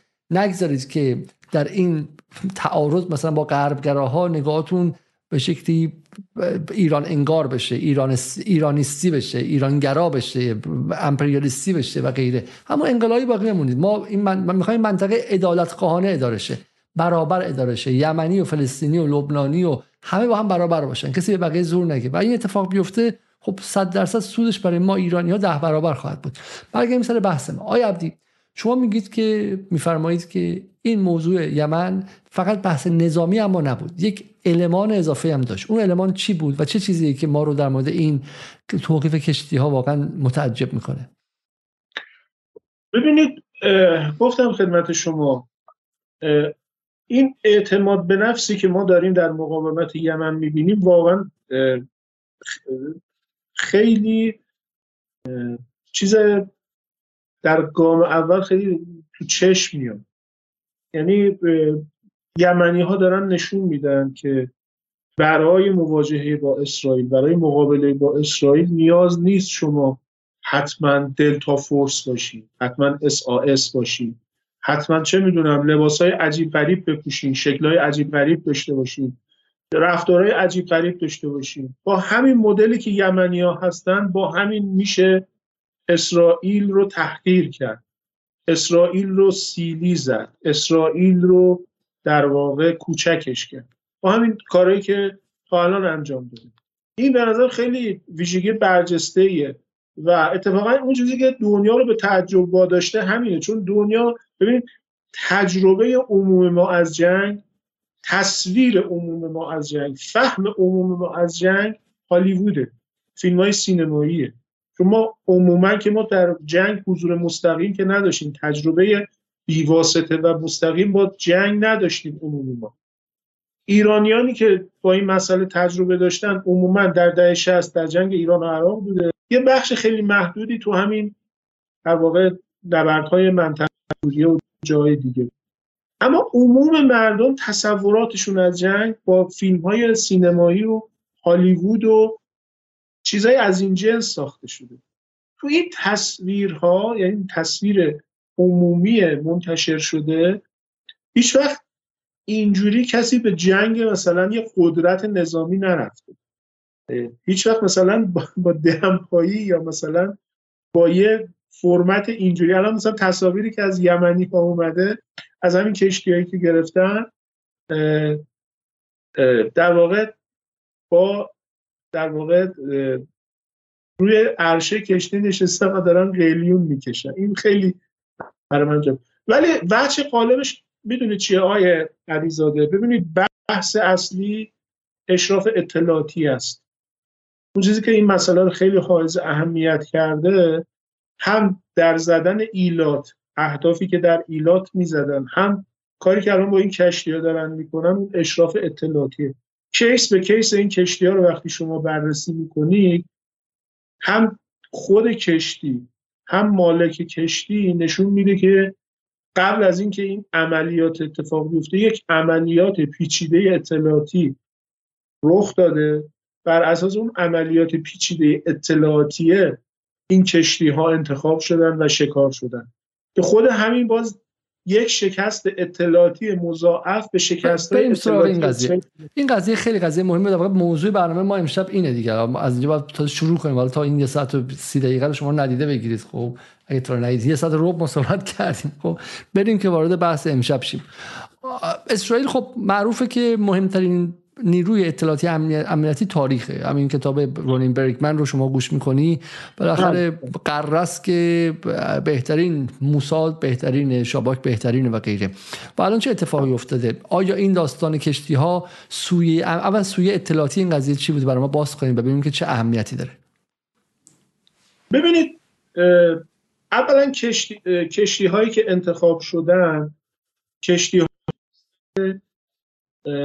متعلق به هسته سخت قدرت در اسرائیل یه موقع شما یه کشتی اسرائیلی انتخاب می‌کنی صرف اینکه مالکیتش برای اسرائیلیه.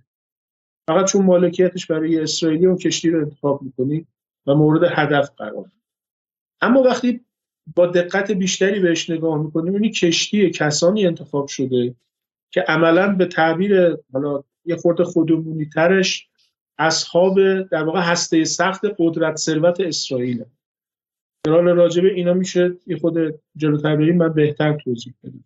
حتی یه خورده فراتر از اینا کشتی کسانی انتخاب شدن که جزو شبکه امنیتی اسرائیل بودن. یعنی اینا فقط سرمایهدار خالی نیستن سرمایهدارانی هستند که با سیستم اطلاعاتی امنیتی اسرائیل تنگاتنگ دارن کار می‌کنن.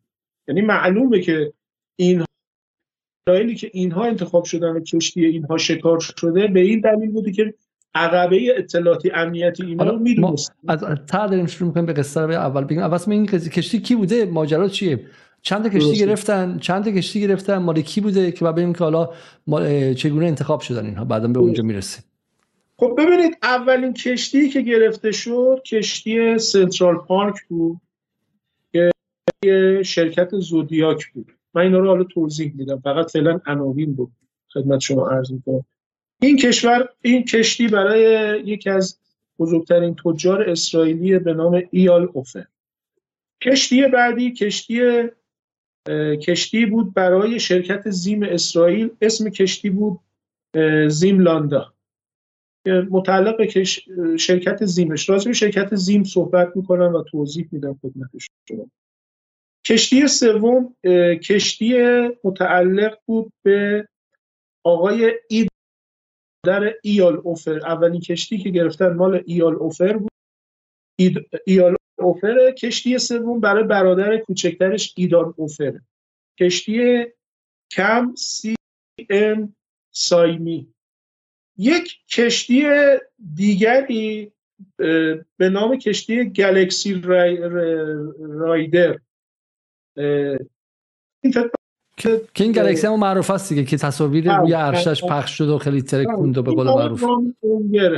برای رامی اونگره. پس ببینید ما سه تا کشتی برای دو تا برادر برادران اوفر و یک کشتی برای آقای رامی اونگره. این سه نفر جزو باشگاه مولتی میلیاردرهای اسرائیل و عملا جزو اولیگارشی مالی اسرائیل محسوب میشه.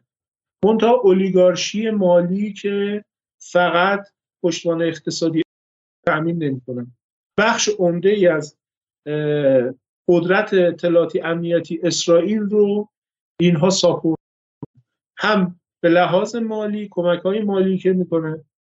لحاظ اینکه خودشون تو بعضی از عملیات های اطلاعاتی حضور مستقیم دارن و اتفاقا برای موساد کار می‌کنه. و برایشون کار حتی جاسوس انجام میدن. مالکان همین کشتی ها. یعنی رقص, رقص معروف روی گلکسی دیگه درسته؟ بله بله بله و چیزی که جالبه اینه که این سه نفر همون سه نفری هستن که دو سال پیش از این بعد از اینکه افشا شد که اسرائیل چیز حدود 11 یا 12 از کشتی های ایرانی رو در اقیانوس‌ها و دریاهای مختلف مورد حمله قرار داده بود در دولت روحانی و دولت روحانی صداش رو در نیاورده بود. اینا مالکان کشتی هایی بودن که اتفاقا در سال 2021 حداقل پنج موردش مورد اصابت قرار گرفت در خلیج فارس در دریای عمان و در دریای عرب.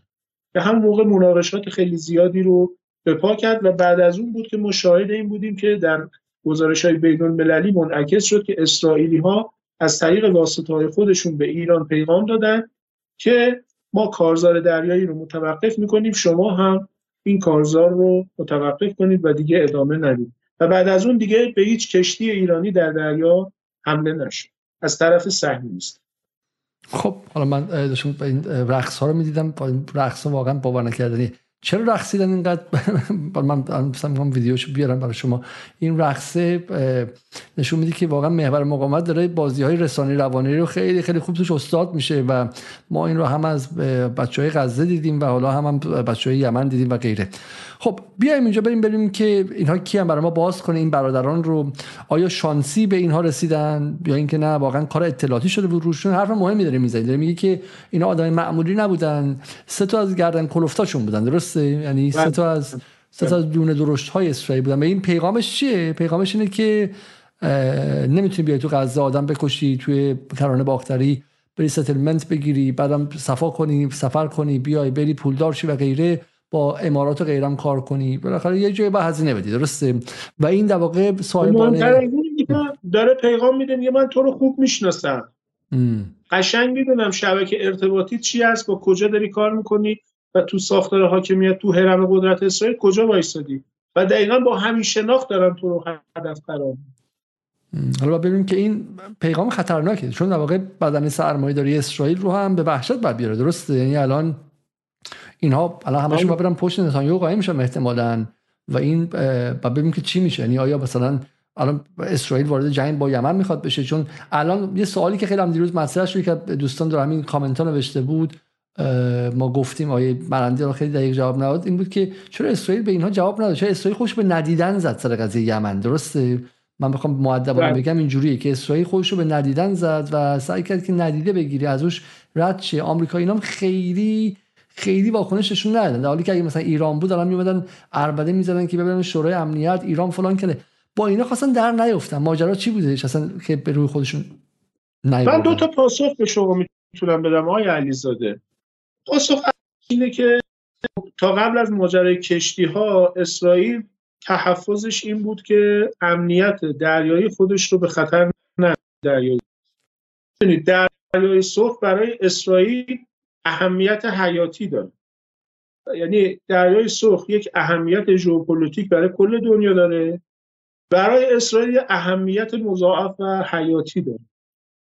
برای دنیا مهمه چون تقریبا سی چهل درصد ترانزیت نفت دنیا از دریای سرخ داره انجام میشه. بخش عمده ای از تجارت دریایی دنیا از کریدور دریای سرخ داره انجام میشه که دو در واقع تنگه کنترل کننده اصلی داره. یکی تنگه بابل مندبه و یکی هم کانال سوئزه. این دوتا در واقع گلوگاه اصلی کنترل دریای سرخه. یکی در منتها علیه پایینه و یکی در منتها علیه بالا واقع شد. اما اهمیتش برای اسرائیل چیه؟ ببینید تجارت و واردات صادرات دریا پای است. 90 تا 95 درصد واردات و صادرات اسرائیل دریایی. این واردات صادرات از محصولات کشاورزی و مواد غذایی شما در نظر بگیرید تا محصولات فناوری و تکنولوژی تا سوخت تا نفت هر چیزی که شما فکرش بکنید از راه دریا به فلسطین اشغالی وارد میشه و اسرائیل هم بخش عمده 90 درصد صادرات خوش از طریق دریا داره انجام حالا دریای سرخ تو این معادله کجاست؟ از این 90 تا 95 درصد صادرات واردات برای رژیم صهیونیستی چیزی حدود 40 درصدش از کانال دریای سرخ داره اتفاق میفته تجارتی که اسرائیل با هند داره با چین داره با خلیج فارس با کشوری مثل امارات داره.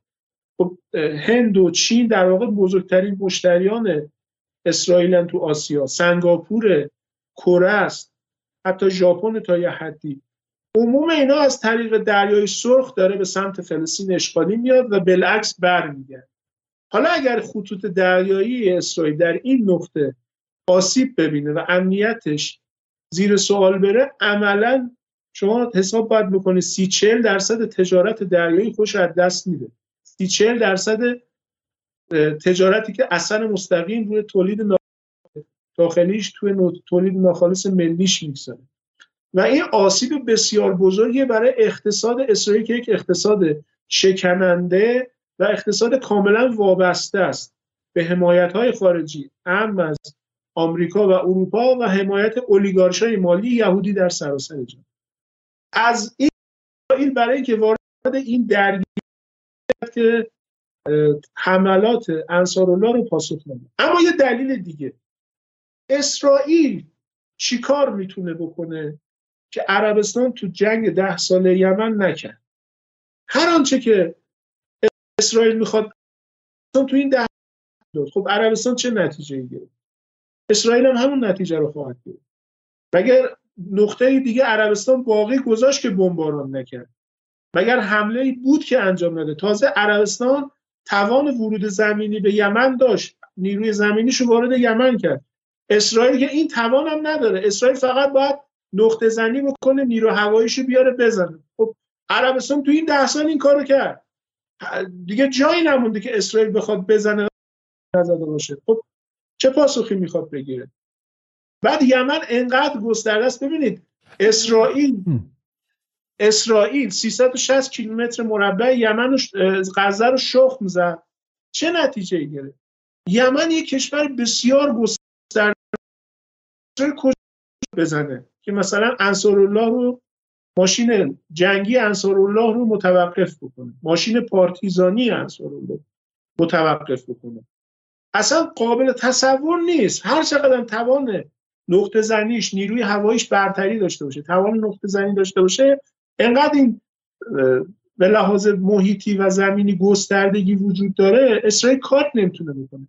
به لحاظ دریایی هم نمی‌تونه وارد نبرد بشه. چون انصارالله نیروی دریایی نداره که بخواد ناوش و رزناوش و نمی‌دونم ناو هواپیمابرش رو غرق بکنه. اتفاقا اگر نیروی دریاییش وارد بکنه اونی که آسیب پذیر باز اسرائیله. چون انصاراللهی که کروز دریایی داره انصاراللهی که اجدر داره انصاراللهی که می‌تونه با موشکاش نیروی دریایی نه چندان قوی اسرائیل نیروی دریایی اسرائیل نیروی دریایی قوی نیست. راحت می‌تونه شکار بکنه. کما که اون جاسوسی اسرائیل رو در همون ابتدای جنگ در هفته دوم در اریتره کور کرد و از بین برد با شلیک موشکایی که انجام داد. یعنی می‌خوام بگم اتفاقا اسرائیل اگر بخواد وارد این درگیری بشه نقاط آسیب پذیریش بالاتر از نقاط قوتشه و با علم به این ماجرا فعلا واقعا مونده. گیورا گیورا که رئیس شورای امنیت ملی اسرائیل بود در جنگ 33 روزه. ترتیب گیور چون یه نظامیه. دو روز پیش صحبت گفت مواجهه ما با انصارالله یک مواجهه کاملا راهبردی و نگران کننده است. چون واقعا ما نمی‌دونیم دقیقا کجای یمن رو باید بزنیم و چه نقطه ای رو باید مورد هدف قرار بدیم. در صورتی که ظاهرا انصارالله داره نشون میده که اطلاعات کامل از اسرائیلیا داره.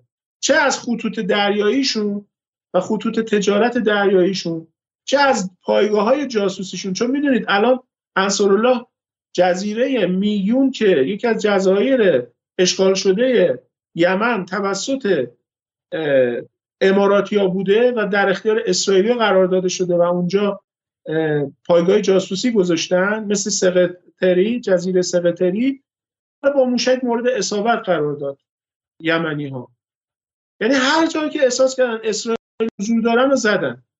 سقطری زدن میون زدن پایگاه جاسوسی رو زدن جزیره دهلک رو زدن که متعلق به اتیوپی هستش. یعنی هر جا که احساس کردن اسرائیل زدن. کشتی های اسرائیلی هم اونایی که کاملا شناسایی شده روش کار اطلاعاتی شده بود هم گرفتن. توی ایام جنگ هم که ایلات رو دائم مورد حمله قرار دادن. خب اسرائیل می‌خواد پاسخ بده قاعدتا محت... پاسخ هواییه. یعنی جنگ هوایی علیه دمشق علیه انصارالله خب کجا رو می‌خواد بزنه؟ در سرزمینی که بخش عمدهش کوهستانیه و اختفا داره و بخش عمدهش هم بیابانی. اصلا با غزه قابل مقایسه نیست. اسرائیل که در غزه فی نوسته تو یمن چیکار می‌خواد بکنه؟ این من خیلی این خیلی نکته جالبیه که حالا من این نقشه رو می‌خوام نشون بدم و اینکه یه بعد میگم میگن تصویر بزرگتر که من حالا به قول انگلیسی لیترالی واقعا تصویر بزرگتر رو دیگه به معنای کامل کلمه می‌خوام بهشون نشون بدم. و این جمله آیا عبدی خیلی جمله جالبیه. چون آیا عبدی الان جنگ غزه اندیش شده. یعنی هر چی که میگه میگه آقا تو این 54 روز همونقدر که اونجا غلطی تونستن بکنن حالا اینجا می‌تونن انجام بدن. و غزه دسته گروهی که میگن دولت نیست. غزه که زندانه. آیه فینکلشتان میگه یه سری برده ها شورش کردن از دیوار زندان خراب کردن آمدن بیرون زندانبان رو مثلا یه دوتاشون رو کشتن. ولی یمن کشوره و می‌خوام شما نشون که یمن کجاست. حالا از من بهتر می‌دونید. ولی می‌خوام یادآوری کنم بهتون که یمن کجاست. خب؟ همینجوری که میریم اینجا. اصلا این, این نوکی نوکی که در واقع تنگه شده اینجا کوچیک شده دریایی به این وسیعی میاد اینجا کوچیک میشه و دوباره باز بزرگ میشه. همینجا این این نقطه این نقطه ای که یعنی کار به یه چیزی مثل با یک دونه توپخونه بسته میشه درسته؟ با یک دونه. توپ معمولی با با سنگ و با تیرکمون و با منجنیق هم میشه جمع. تنگه آقای علیزاده این باب المندب تنگش کلا سی کیلومتره. اصلا مسافتی نیست. راحت یعنی اشراف بهش و تحت اشراف قرار دادنش خیلی ساده است. سی کیلومتر اصلا مسافتی نیست و کل این الان زل شمالیش در اختیار انصار الله و راحت قابل کنترله و از همین نقطه ضعف در واقع دشمن یا در واقع صهیونیست‌ها تو این منطقه دارن به راحتی استفاده این خیلی خیلی جالبه. میگم در واقع این نقطه ای که اینجا اومده. بعد و ببینید که حالا مسئله این که ما توی برنامه فن یه برنامه در مورد یمن کلا داشتیم متاسفانه تو ایران متخصص یمن یا نیست یا محافظه کاران صحبت نمی‌کنن. نکته که در مورد یمن هست اینه که یمن فرق داره با مثلا با امارات متحده عربی که قبل از 1970 وجود خارجی نداشته. خب؟ الان حالا چند برج و بارو داره ایرانیا میرن بعضی از این طبقه متوسطه دهنشون آب میفته فرق داره با بحرین که تا سال 1973 مال ایران بوده خب. فرق داره با کویت که یه بیابونی که توش نفت هست خب. فرق با عربستان سعودی که سعودی بودنش مال 1933 درست فیس چم؟ سعود 1933 32 اومد به نظر فرق داره. یمن سیویلیزیشنه تمدنه درسته؟ یمن به خاطر طبیعتش به خاطر جایگاهش یک هیته تمدنی داره و به سه هزار سال قبل برمیگرده. اصلا به دوره ایران و. ایران هم رابطش باشون به اشکانیان برمیگرده. ساسانیان در واقع حکومت داشتن. دولت ساسانی اونجا فرمانداری داشت و تو تاریخ اسلام هم هست. وقتی آوازه پیامبر اسلام در سراسر شکل جزیره در واقع وزیر اگر اون زمان یمن که اسمش بازان بود از طرف پادشاهی ساسانی اونجا بود دو تا نماینده فرستاد که به مدینه برن و ببینن که این کسی که ادعای پیامبری کرده کیه و چیه و میان و حضرت رسول رو می‌بینن و بعد اونجا حضرت رسول بهشون وعده کشته شدن خسرو پرویز رو حتی میده که وقتی برمیگردن و به بازان میدن باعث وقتی خبر کشته شدن خسرو پرویز به بازان می‌رسه متوجه میشه که در واقع این شخص کسی نیست که ادعای گذاف کرده باشه. حتما پشتوانه غیبی داره و خود بازان جز کسایی هست که به حضرت رسول ایمان میاره. و یمن در تاریخ اسلام هم جایگاه ویژه‌ای داره. اینها به جنگاوری معروف بودن. این رو جالب به خدمت شما بگم. من متخصص تاریخ اسلام نیستم. ولی خوندم بر اساس مطالعاتم میگم. خیلی جالب شما بدونید در زمان جنگ سفین بین در واقع سپاه امیرالمومنین با سپاه معاویه در منطقه سفین سپاه شام و سپاه عراق وقتی با هم مواجهه می‌کنن ستون فقرات جنگندگان هر دو سپاه یمنی ها هستند در سپاه حضرت امیر فرماندهی یمنی ها با مالک اشتر که از قبیله کنده است از قبایل یمنی ساکن کوفه است و فرماندهی یمنی های سپاه شام به فرماندهی معاویه با شخصی به نام مغیرت ابن شعبه که از بزرگان قبایل یمنی ساکن شام هستند. و یمنی ها در طول تاریخ عرب و بعد تاریخ اسلام همیشه به جنگاوری معروف بودند. و قبایل شما می‌دونید که بدنه اصلی به شکلی ارتش عربستان سعودی یمنی هستن. این اطلاع نداشت اسامه بن لادن هم گمانم بخشش یمنی بود خود بله بله. یکی از مشکلات مشکلات سعودی این بود که بخش از بدنشون از قبایل یمنی میان تو خود ارتششون هم. خب یعنی از اینجای بعد برای همین کارا حمله هوایی رو انجام میدن ولی قرار بود زمینی باشه و تم تم به تم باشه باز مشکل داشتن. بعد این بحث بگذاریم. استخباراتشون این می‌دونن که میگن اسلام آوردن ما به واسطه امیرالمومنین بود. و ایشون با سفری که اومد به یمن باعث شد ما مسلمان شد به حب امیرالمومنین و اهل بیت حتی اگر اهل سنت هم باشن یمنی ها حالا حالا از این شما ام ام امروز زدیم کانال معارف های عبدی امروز می‌خوایم ما رو با معارف اسلام نه نه میگم میگم civilizational حتی تو صداتی ما جمهوری اسلامی حتی این نکات که کسی بگه واقعا نشنیدم. نه برای اینکه یه حالت میگم این مشکل سعودی این بود که سعودی فکر کرد که حالا جای یمن می‌تونه بزنه. حالی که این پیوستگی جمعیتی پیوستگی ملی همیشه بوده. یعنی خیلی قبل از هزاران سال قبل از اینکه هزار خورده سال قبل از اینکه سعودی چون سعودی بالاخره یه کانستراکت و یک سازه جدید دیگه سازه مدرنه. ولی یمن میگم یه پیوستگی از اون از اون جایی که مستعد دولت ملت بوده تو این منطقه.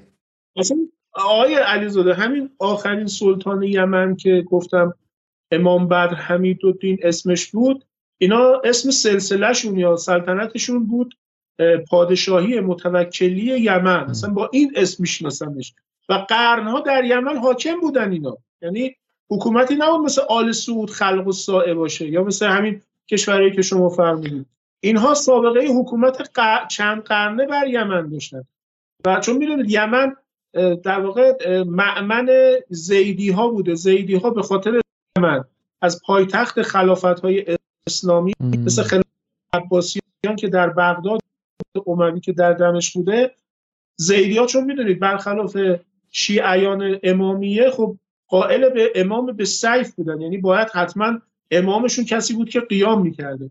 و اینا چون قیام می‌کردن و درگیری مسلحانه داشتن دائم در جنگ بودن دنبال یه جایی بودن که پایگاه بکنن که دسترسی هم نداشته باشه خلافت که اونا رو قلقم بکنه. به یمن اومدن یمن زیدی. ها لذا شما می‌دونید که از مذاهب اصلی یمن شیعیان زیدی است که شیعیان زیدی رو شما در ایران و عراق و جای دیگه که شیعیان امامی هستن خیلی نمی‌بینید. اما در یمن به وفور شیعیان زیدیه می‌بینید. پس این پس این خنجر داشتن اینها در واقع بخشی از بحث دینی یعنی شما باید همیشه آماده به قیام باشی درسته؟ بله بله بله. آه من اینو الان الان متوجه شدم. پس پس در واقع شیعه عجب. پس شیعه قیام اهل قیام یعنی بعد 24 ساعته واقعا پس میگه که پس حجتی ندارن اینا احتمالا. نه من شوخی می‌کنم. میگه حالا وایسا به شکلی امام زمان بیاد بعدا ما این کاری می‌کنیم اینا فعلا پس شمشیره بیرون آمده و آماده است. درسته؟ پس این خیلی خیلی جه. پس حالا این از این نظر بگم. پس روحیه روحیه جنگنده و روحیه انقلابی است. درسته؟ بله به قول خودشون میگن خنجر از غلاف بیرون نمیاد مگر اینکه خونین به غلاف برگرده. یعنی این مسئله معروفش یعنی خنجر از غلاف بیرون نمیاد مگر اینکه خونین به غلاف برگرده. خب من خیلی خوشحالم که ما پس پس اگه تو خیابونم دیدیم باشون دعوامون شد بعد حذر کنیم درسته؟ این مقدار خنجر شوخی نده. من فکرم خنجر تزئینیه ولی الان متوجه شدم که از تزیین خیلی خیلی بیشتره و و قضیه خیلی جدیه. خب بریم ببینیم که کیا بودن آیه عبدی و حالا از این شوخی منم بگذاریم. یه خورده چون برنامه طولانی می‌خوام قابل تحمل شه. بریم ببینیم که موضوع چیست و اینها کیا بودن و این عملیات اطلاعاتی چه اهمیتی داشته. من فکر می‌خواد تصویر نشون بده رو تصویر من توضیح بدم. پس من تصویر بدم. بعد نه تصویر شروع کنم. چه تصویری می‌خوام؟ با چی با چی شروع کنم؟ من هر چی شما بفرمایید. از آقای رامی اونگر شروع کنیم بعد برسیم به آقایان برادران اوفر.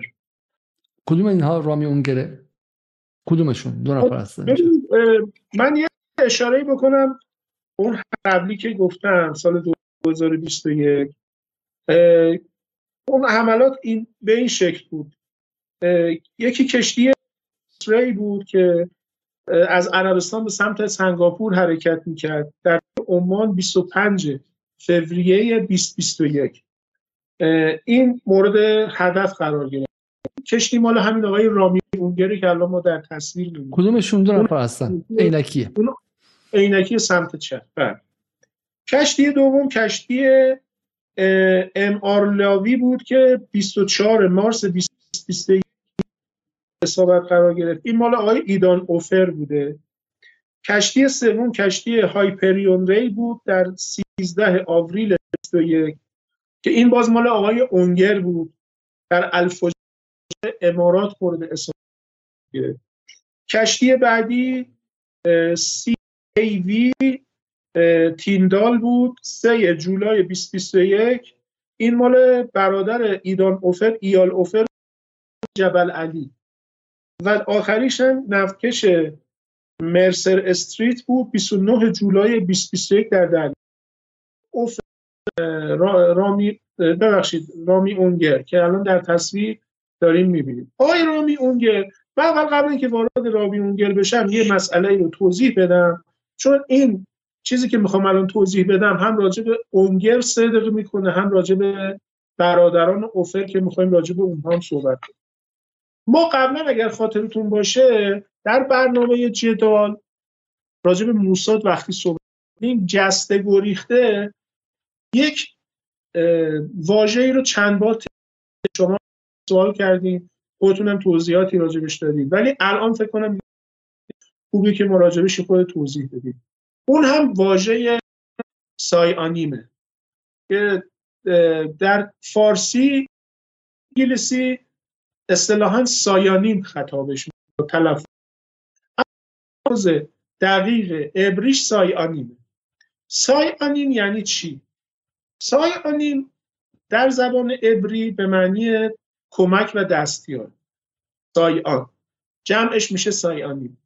یعنی چی؟ یعنی کمک و دستیار. اما در ترمینولوژی موساد سایانیم معنای خاص و ویژه‌ای داره. معناش چیه در در ترمینولوژی موساد؟ ببینید موساد ساختارش برخلاف سرویس های اطلاعاتی بزرگ دنیا مثل کاگبه قدیم روسیه که الان FSB یا سعی می‌کنه تعداد زیادی کادر داشته باشه. افسرهای زیادی رو استخدام می‌کنه و ازشون کمک بگیره موساد چنین ساختاری نداره. موساد در واقع روی کردش اینه که ساختار هر چقدر کوچکتر و چابکتر و تعدادش کم. به موازات اندک بودن افسران اطلاعاتیش حلقه های غیر رسمی وابسته به موساد رو بیشتر تعداد شبکه های مخفی که موساد انشالله در یک فرصتی. من وقتی موساد مخاطبان با جزئیات توضیح بدم اینا رو دونه دونه شبکه ها رو توضیح میدم. و فلحال در نظر داشته باشید یکی از اون شبکه مخفی موساد شبکه سایانیه شبکه چی کار می‌کنه؟ شبکه یهودی هایی میشه که یا شهروند اسرائیل هستن یا نیستن فرقی نمی‌کنه. ممکنه شهروند اسرائیل باشن اما دو تابعیتی یا چند تا ممکنه جزء یعنی یهودیایی که در فلسطین اشغالی زندگی نمی‌کنن در کشورهای دیگه هستن. و این یهودی ها می‌تونن مشاغل مختلف داشته باشن. می‌تونن استاد دانشگاه باشن می‌تونن دانشجو باشن می‌تونن معلم باشن می‌تونن تو, تو بیزینسمن باشن می‌تونن تو کار صنعت باشن. هر شغلی که شما تصور بکنید می‌تونن داشته باشن. وظیفه اینها چیه؟ وظیفه اینها سرویس دهی به موساد در های موساد یعنی مثلا شما در نظر بگیرید موساد یک عملیاتی رو در یک کشوری انجام برای این عملیات نیاز به اجاره کردن خونه امن داره. اینجا نیاز به یه بنگاه براش خونه اجاره بکنه. اون بنگاهدار میشه سایانیم یعنی یه بنگاهدار یهودی پیدا می‌کنن که حاضر با موساد کار می‌کنه. این میشه سایانیم حالا برای تردد در شهر نیاز به ماشین یا راننده دارن. یه بنگاه کرایه ماشین می‌تونه ماشین در اختیارشون بذاره. این همون سایانیمه. شغلش کرایه ماشینه. یا راننده ای که اونا رو تو شهر جابجا می‌کنه. یه راننده یهودیه که به موساد داره سرویس میده. اینا مطلع یعنی با اطلاع این سرویس ها رو میدن. اینا میشن شبکه سایانی حالا برای عملیات موساد تو این شهر یا تو این کشور دچار کمبود مالی میشه. اینو باید جبران بکنه. وقت نداره که سیستم بروکراسی موساد رو طی بکنه پول براش تزریق بشه. مراجعه می‌کنه به یه ثروتمند یهودی در اون شهر و از او کمک می‌خواد و او براش پول رو اون مبلغ لازم رو که می‌خواد واریز می‌کنه. پس شبکه سایانیم یه شبکه بسیار گسترده ایه مش مختلف یا همه مشاغل رو در بر می‌گیره. اونا چیه؟ وظیفه اونا پشتیبانی از موساد در عملیات است. بخشی از سایانیم فراتر از این مرحله برای موساد کار جاسوسی هم می‌کنه. یعنی ممکنه جز منابع اطلاعاتی بشن که برای موساد کار جمعآوری و جاسوسی اطلاعاتی هم انجام. اما در سایانین یه حلقه خیلی طلایی وجود داره. یه در واقع بخش خیلی ویژه‌ای وجود داره و اون بخش اولیگارشی مالی یهودیه. یعنی اولیگارش های مالی یهودی که در واقع سرویس های خیلی ویژه‌ای به موساد میدن. و موساد در بعضا سری ترین و پیچیده ترین و پنهان ترین عملیات های خودشون از اونا استفاده می‌کنن. من برای اینکه تقریب به ذهن بشه از کتاب ویکتور استروفسکی راه نیرن. این کتاب به فارسی هم ترجمه شده. آقای ویکتور استروفسکی اولین کسیه که ما از طریق او سایانیم رو شناختیم. تا قبل از استروفسکی شناختی از سایانیم نداشتیم. سایانیم رو اولین بار او به ما معرفی کرد. آقای استروفسکی در کتابش من ترجمه فارسی چاپ انتشارات اطلاعات رو می‌کنم صفحه 428 داره به ماجرای ایران کنترا اشاره می‌کنه. یا در واقع ایران گیت یا مکفالن گیت. داره نحوه کار این اولیگارش های مالی رو به ما توضیح میده. میگه یکی از اون اولیگارش های مالی که جز سایانیم اسرائیل بودن آقای عدنان خاشقچیه. عموی جمال خاشقچی که به دست محمد بن سلمان با اره تکه تکه شد. عدنان خاشقچی عموی جمال خاشقچی جزو تجار بین المللی معروف زمان خودش بود. که در زمان جنگ ایران و عراق دلال اسلحه بود سلاح هم میفروخت. آدم خیلی معروفی هم. استروفسکی تو کتاب میگه که قربانی فرد جزو اون شبکه بوده. یعنی جزو شبکه اولیگارشای مالی یا تجار ثروتمند وابسته به موساد در شبکه سایانی بوده. البته ادنا خاشقچی جز استثناءات غیر یهودیه. یعنی مسلمون بوده شاید مخاطب احساس کنه ما دیگه خیلی دور میشیم. یه بار دیگه به ما بگید که این بحث سایانی الان چی می‌خوایم وصلش کنیم و حالا چون برنامه امشب سایانی نیست می‌خوایم برگردیم به این اونگر و حفه و به که ارتباطش با یمنی ها یه یه بار دیگه بس برگردیم که مخاطب خط گم نکنه. ببین این موضوع چیه. بحث به این برمیگرده که می‌خواستم برسونم به اینجا که هم رامی اونگر هم برادران اوفر جزو شبکه سایانیم موساد بودن. و اون کسی که در واقع حمله ای که صورت گرفت به کشتی های اینا و کشتی های اینا توقیف شد پشتش یه عملیات اطلاعاتی قوی بوده که بر اساس اون عملیات اطلاعاتی قوی هم اینها شناسایی شدن و هم می‌دونستن که اینا جزء شبکه سایانیم اسرائیلن و با علم به اینکه برادران اوفر و رامی اونگر علاوه بر اینکه آدمای ثروتمند اسرائیلی هستن یعنی جزء طبقه تراز ثروتمندان اسرائیلن علاوه بر اونها خدمات اطلاعاتی و امنیتی به اسرائیل و موساد هم می‌دادن و جزء شبکه سایانی بودن. با علم به این ماجرا کشتی های اونها انتخاب شد. چرا کشتی بقیه تجار اسرائیلی انتخاب نشد؟ یه دلیل عمدهش به خاطر همین. است این این نکته جالبیه. بفرمایید. آره حالا می‌خوام رو بگم. ببینید اینجا داره مثال می‌زنه.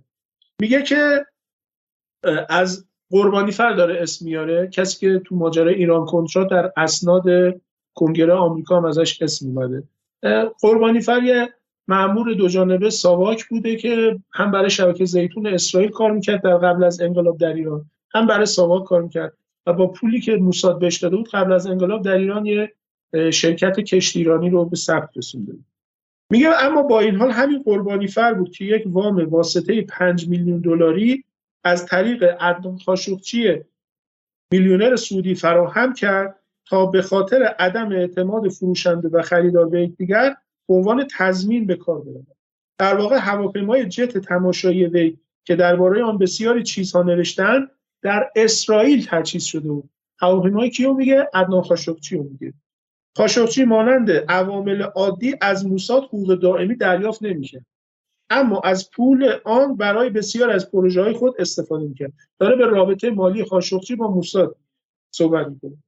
او هر از گاه برای رفع گرفتاریهایش که پول لازم داشت دریافت می‌کرد و بخش قابل توجهی از پول موساد به شرکت های متعلق به قاشقچی سرازیر می‌شد که مقدار زیادی از آنها از سوی اوودیا قاون یهودی بسیار ثروتمند مراکشی ساکن فرانسه تعیین شد ببین به واسطه خاشقچی داره از یکی دیگر از سایانهای مالی موساد به نام اوودیا قاون که یک یهودی مراکشی اما ساکن فرانسه صحبت می‌کنه.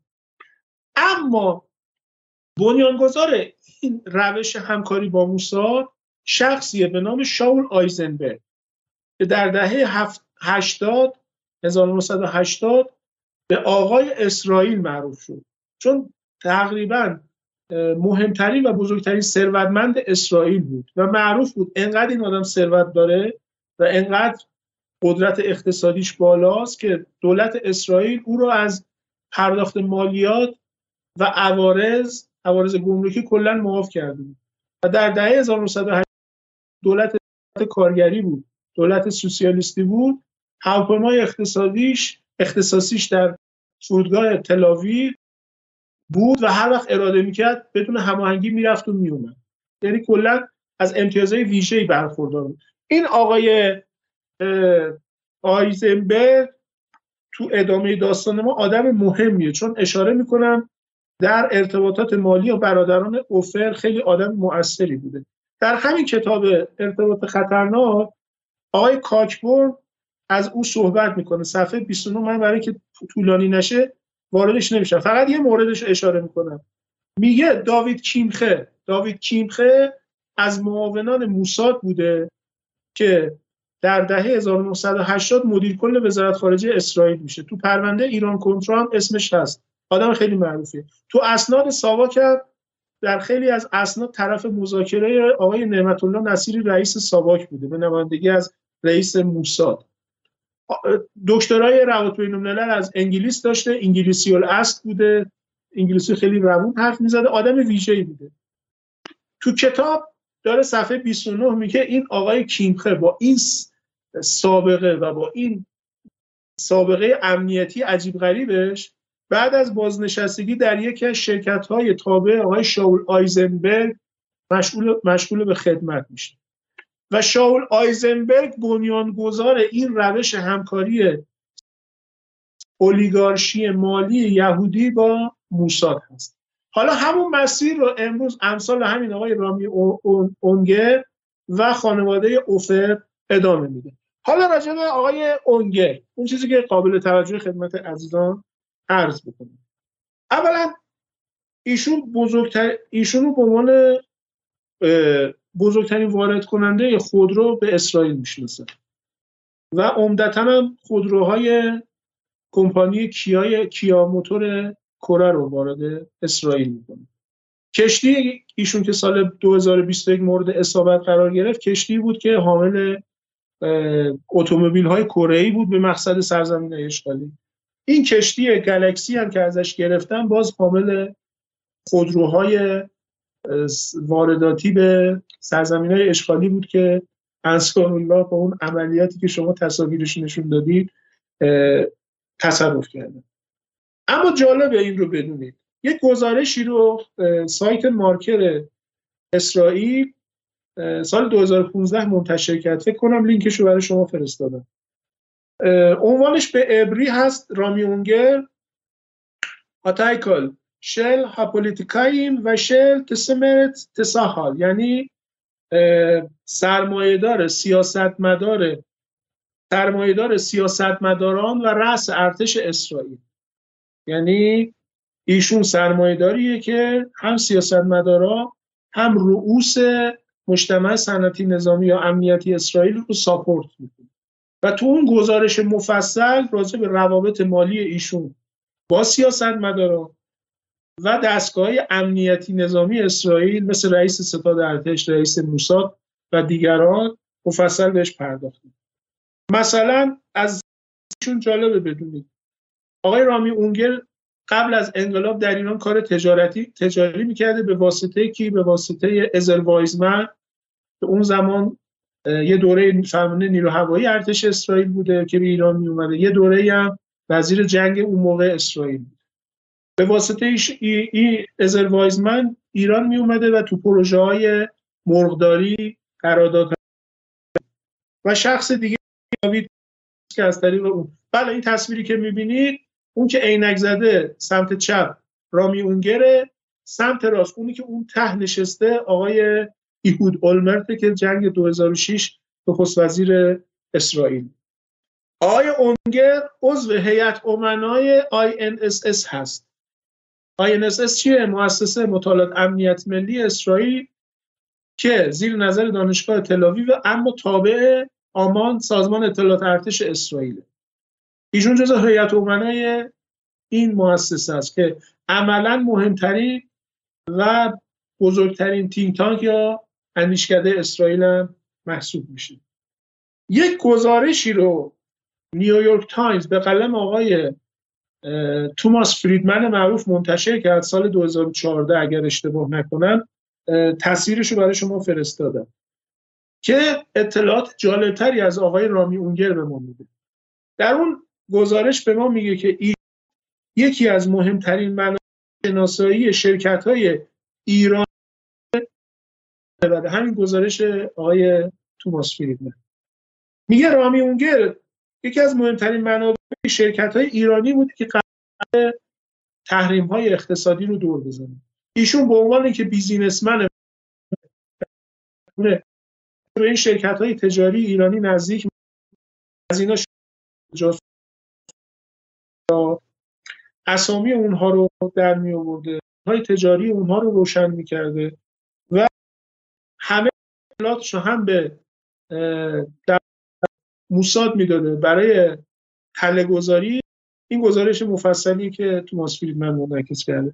همین که این شرکت ایرانی به لیست تحریم ها از جمله کارهای که ایشون کمپین اتحاد علیه ایران هسته ایه اون چیزی که اصطلاحا بهش یوانت به صورت مخفف انگلیسی تلفظ میشه که اینجا فکر می‌کنم دیگه آقای علیزاده حوزه بیشتر تخصصی شماست و شما اینجا بیشتر می‌تونید به ما تو توضیح این مسئله کمک بکنید که در واقع این تشکیلات یعنی این کمپین اتحاد علیه ایران هسته چیه و کارویژش چی بوده؟ از نکات جالب دیگه درباره آقای رامی اونگر اینه که سال 2012 بعد از اینکه مرداگان از موساد کنارگیری می‌کنه. داگان اولمرت و دان خالوت رئیس ستاد ارتش اسرائیل در جنگ 33 روزه تصمیم می‌گیرن که یه شرکت تجاری بزنن برای خودشون کار اقتصادی بکنن. بهترین کسی که به ذهنشون میاد که کمکشون بکنه و از اون استفاده بکنن همین آقای رامیونگره که این کار رو انجام میدن و یه شرکت در واقع مشترک می‌زنن برای کار اقتصادی. این بخش بخشی از سوابق آقای رامی اونگره که ما به عنوان فقط مالک کشتی گالکسی میشناسیمش. اما در عمل او رو فراتر از یک تاجر یا یک بازرگان در قامت یک عنصر کاملا اطلاعاتی و امنیتی و یک اسپانسر قوی مالی برای سیستم اطلاعاتی امنیتی اسرائیل می‌شناسه. اگر اینجا چیزی به ذهن شما می‌رسه بفرمایید وگرنه بریم سراغ برادران اوف.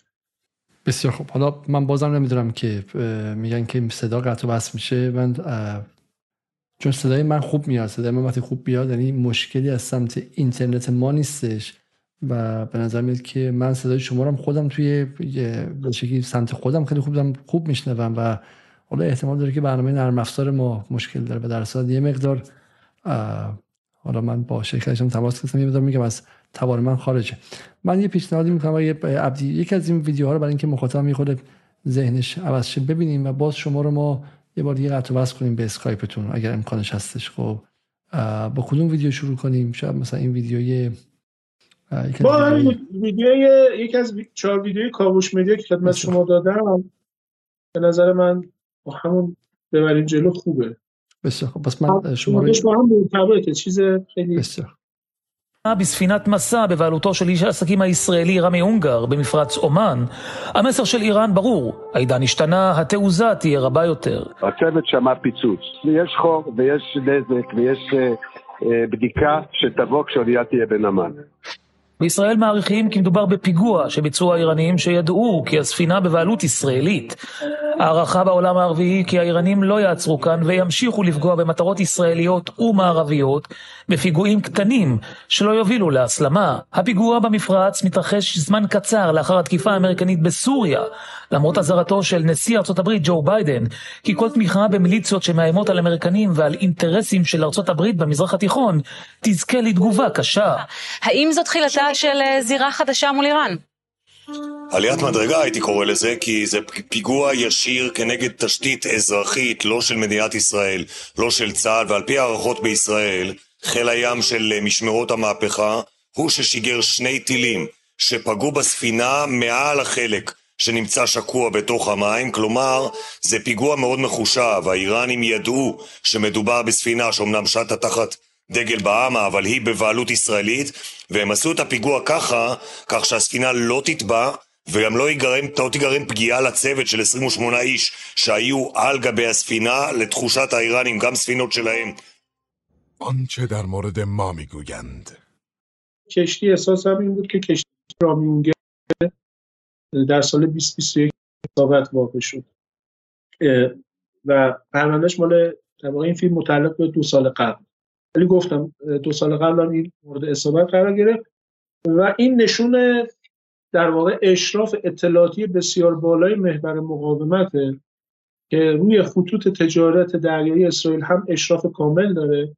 هم می‌دونه که در واقع کدوم کشتی رو از بین تمام کشتی هایی که متعلق به رژیم سنگلیستیه مورد در واقع هدف قرار بده.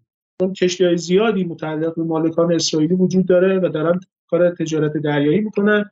انصارالله اونا رو تهدید کرد. اما گزینش از بین اینها اگر اشراف اطلاعاتی وجود نداشته باشه کار قوی اطلاعاتی صورت نگرفته باشه می‌تونه مستاق زدن به کاختون باشه و حتی باعث در واقع بی‌آبرویی خدای نکرده یا در واقع رسوایی محور مقاومت بشه.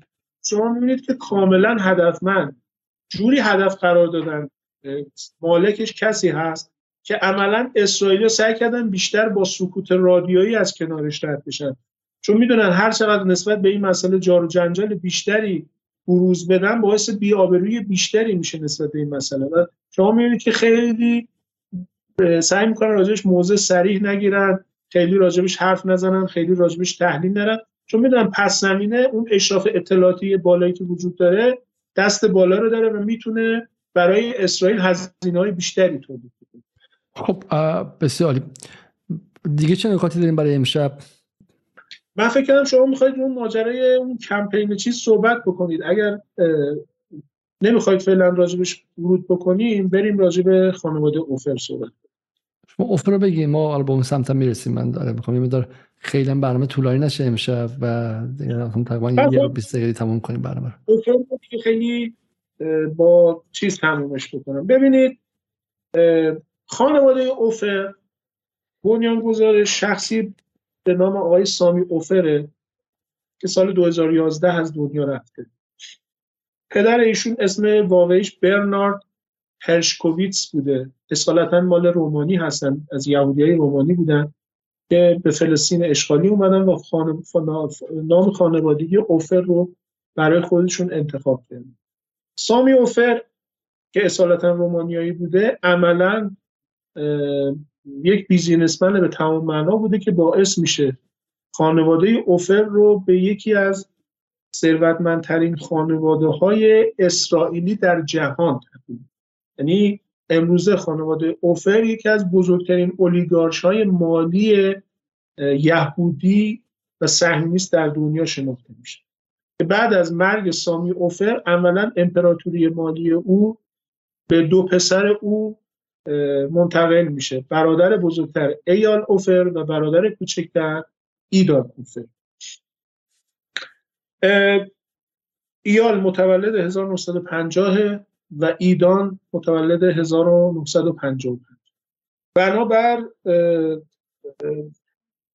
اعلام در واقع سایت بلومبرگ یا شبکه بلومبرگ دارایی خالص برادر بزرگتر که ایال اوفر باشه.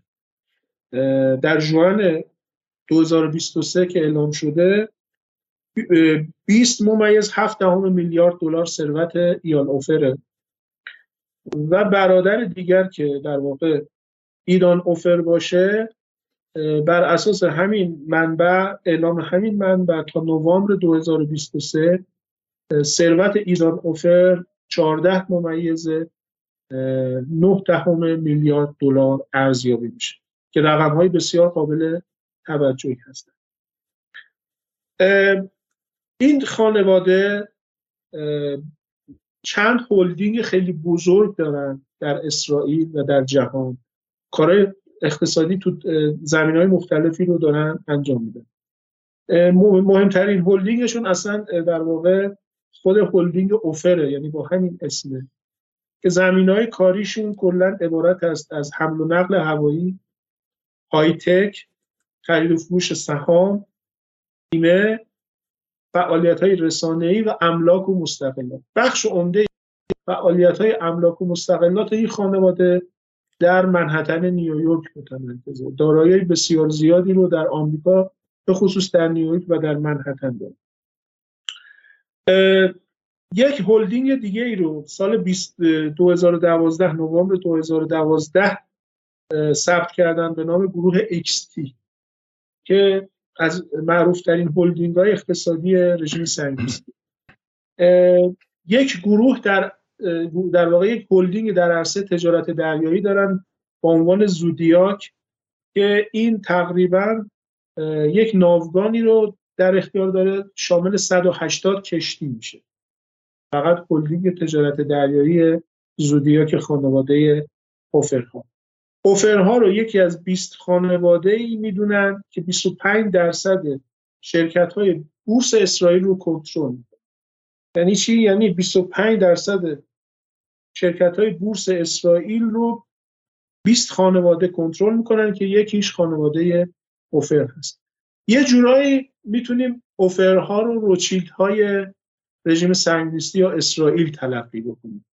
با توجه به داده هایی که ازشون وجود داره. جالب توجه اینه که ایال اوفر برادر بزرگتر از 1967 تا 1973 به مدت 6 سال افسر اطلاعاتی نیرو هوایی ارتش رژیم صهیونیستی بوده که عملا هم جنگ شش روزه رو تجربه کرده و هم جنگ 1973 یعنی عملا در دو جنگ بزرگ اسرائیل هم حضور داشته. از چیزای مهمی که می‌تونیم راجبش صحبت بکنیم اینه که شرکت حمل و نقل خودشون رو یعنی سامی اوفر پدر اینا سال 1950 به ثبت رسوند. کارهای بزرگی که اینا انجام دادن یکیش خرید کشتی سهام حدود فکر می‌کنم 45 درصد سهام شرکت زیم اسرائیل. شرکت زیم اسرائیل می‌دونید یه چیزی شبیه سازمان بنادر کشتی ایرانی کشور ماست. زیم بعد از اعلام رسمی حکومت اسرائیل در سال 1948 از ادغام یگانهای ناوگان دریایی آژانس یهود شرکت زیم پدید اومد که شرکت اصلی دولتی کشتیرانی اسرائیل. در دورانی که حکومت کارگری و سوسیالیستی بود خب دولتی بود. بعد از اینکه دولت اسرائیل سیاست های اقتصادی نولیبرال و آزادسازی و خصوصی سازی رو در پیش گرفت زین هم جزو کشورهایی بود که سهامش در بازار آزاد به فروش گذاشته شد که 45 درصد اون رو شرکت زودیا که وابسته یه خود خیلی تخصص جای عبدی. من چون ذهنم با صدا بود اینا تو برنامه امشب دخالت نکردم من الان خودم یه نمی‌دونم شما رو کجا می‌بری. برگردیم به کشتی یمنی خب و اینکه انتخاب اینها چرا انجام شده و یه مقدار مخاطب بیار تو جنگ غزه چون وسط جنگ هستیم یه مقدار اینا دیگه خیلی متخصص به شکلی. عملا جارت دریایی اسرائیل در دست خانواده اوفره که پدرشون سامی اوفر سال 2011 مرد و به دو برادر ایال برادر بزرگتر با چیزی بیش از 20 میلیارد دلار ثروت و برادر کوچکتر ایدان با چیزی حدود 15 میلیارد دلار ثروت رسیده.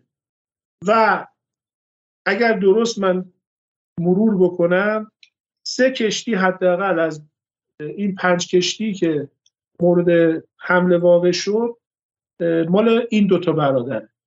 یعنی کشتی سنترال پارک. و کشتی حالا نکته اینجا جالب میشه. حالا نکته اینجا جالب میشه. خب من فقط چیزی نشون بدم اینجا. شاید برای مخاطب جالب باشه. بریم یه خورده بحث رو داغ کنیم و بعدم دیگه یواش یواش بحث رو باید تموم کنیم. درسته؟ ببینید پس ما نشون دادیم که رامی اونگر بر اساس گفته نیویورک تایمز به شکلی پراکسی ایران بوده ایران رو نه فقط پولدار بوده ثروتمند بوده فرق اینا اینها بابک زنجانیاشون و علی انصاریاشون نه فقط در خدمت نظام اسرائیل هستن برای جاسوسی هم می‌کنن. خب برای برای نظام جاسوسی هم می‌کنن. سرمایه‌داری اسرائیلی به قول آقای علی عبدی بخشی از سیانیمه درسته؟ بخشی از نیروی داوطلب سیانیم آقای علیزاده به خاطر همین اقداماتش از طرف وزارت خزانه داری آمریکا در واقع در مزان اتهام همکاری با ایران قرار گرفت که این داره با ایران با شرکت تحت تحریم ایران همکاری وقتی که خواستن این رو در لیست تحریمی های وزارت خزانه داری آمریکا و اون بخش جنگ تحریمی یا جنگ مالی با ایران قرارش بدن میر تو این برنامه مفصل صحبت کردیم. مرداگان دیگه مجبور شد علنی در رسانه ها بیاد بیان بکنه که بابا این بخشی از پروژه جنگ اقتصادی موساد با ایران بوده و اینا همه در واقع شکل کار بوده پوشش بوده که این به شرکت های ایرانی نزدیک بشه آمار اونا رو در بیاره و توسی بکنه برای ما. بخش دیگر از فعالیت ایشون نزدیک شدن به شرکت های خارجی طرف قرارداد با ایران بوده که اونها رو از همکاری اقتصادی با ایران منصرف کنه کما که تو همین گزارش هم هست که یه شرکت یونانی که با ایرانی ها همکاری می‌کرده یا رامی اونگر خودش رو به اونا نزدیک می‌کنه و ازشون می‌خواد که از ادامه همکاری اقتصادی با ایرانیا صرف نظر بکنن به اون شرکت یونانی میره و از رامی اونگر شکایت می‌کنه به خاطر حالا حالا چون چون گفتش که رامی اونگر توی یونایتد اگینست نیوکلیر ایران هستش و به من مهمه که این به شکلی اینها رو خود بهتر بشناسیم. من یک کوچولو اینا رو معرفی کنم اینجا و حالا خدا آیا عبدی هم بیاد و اضافه کنه. خب رامی اونگر در جایی است که به شکلی تندترین صهیونیستا برای ایران ساختن. حالا اینها سال هاست که ده تا فکر خیلی جدی هوکیش رو در واشنگتن داشتن از WINEP و American Enterprise Institute و از FDD که بعدا به وجود اومد و از حالا حتی اون Middle East Institute اینا هم که مشغولن دیگه Atlantic و Middle East Institute اینا هم همشون روی ایران تمرکز دارن. ولی United Against Nuclear Iran اتاق فکر نبودش. یه به شکلی یه نیروی اکتیویستی عملیاتی بود. ببین کیا هستن پشتش. اون رهبران اصلیشون که مارک والاس یکیم جوزف لیبرمنه خب که به شکلی سناتور سابق آمریکاست. میایم پایینتر ببین چه کسانی هستن. خب حالا آقای عبدی بهتر معرفی کنه؟ نورمن رول کی آقای عبدی؟ نورمن پول در واقع از افسران بازنشسته سیایی که تو میز ایران کار می‌کرد و در واقع افسر میز ایران در CIA بوده. خیلی هم روحیت ایرانی داره. علیرضا آخوندی نماینده پارلمان سوئد که پارسال توی زن زندگی آزادی خیلی سر صدا می‌کرد و غیره. برای معلوم پول گرفته شخصا و می‌گفت این پول حق منه. یادتونه؟ زوهر پالتی و غیره. میایم پایینتر مارکر که خیلی باش بشن دنیس راس معروفه که به شکلی توی وزارت خارجه و توی NSA بودش. خب NSC بودش. خب و آدم معروف جان بولتون هست جب بوش برادر بوش هستش که موقعی قرار رئیس جمهور بعدی آمریکا شه. تامیر پاردو کی آیا عبدی؟ تامیر پاردو کسی که بعد از مرداگان رئیس موساد شد. بسیار عالی.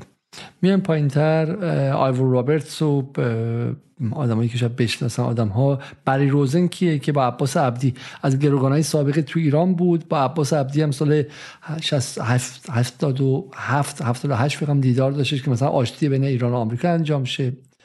میایم پایین تر این کس که در واقع مسئول تیم بازرسی های آژانس در واقع انرژی اتمی از ایران بود که دنبال آقای فخری زادن بود که از ایشون بازجویی بکنه.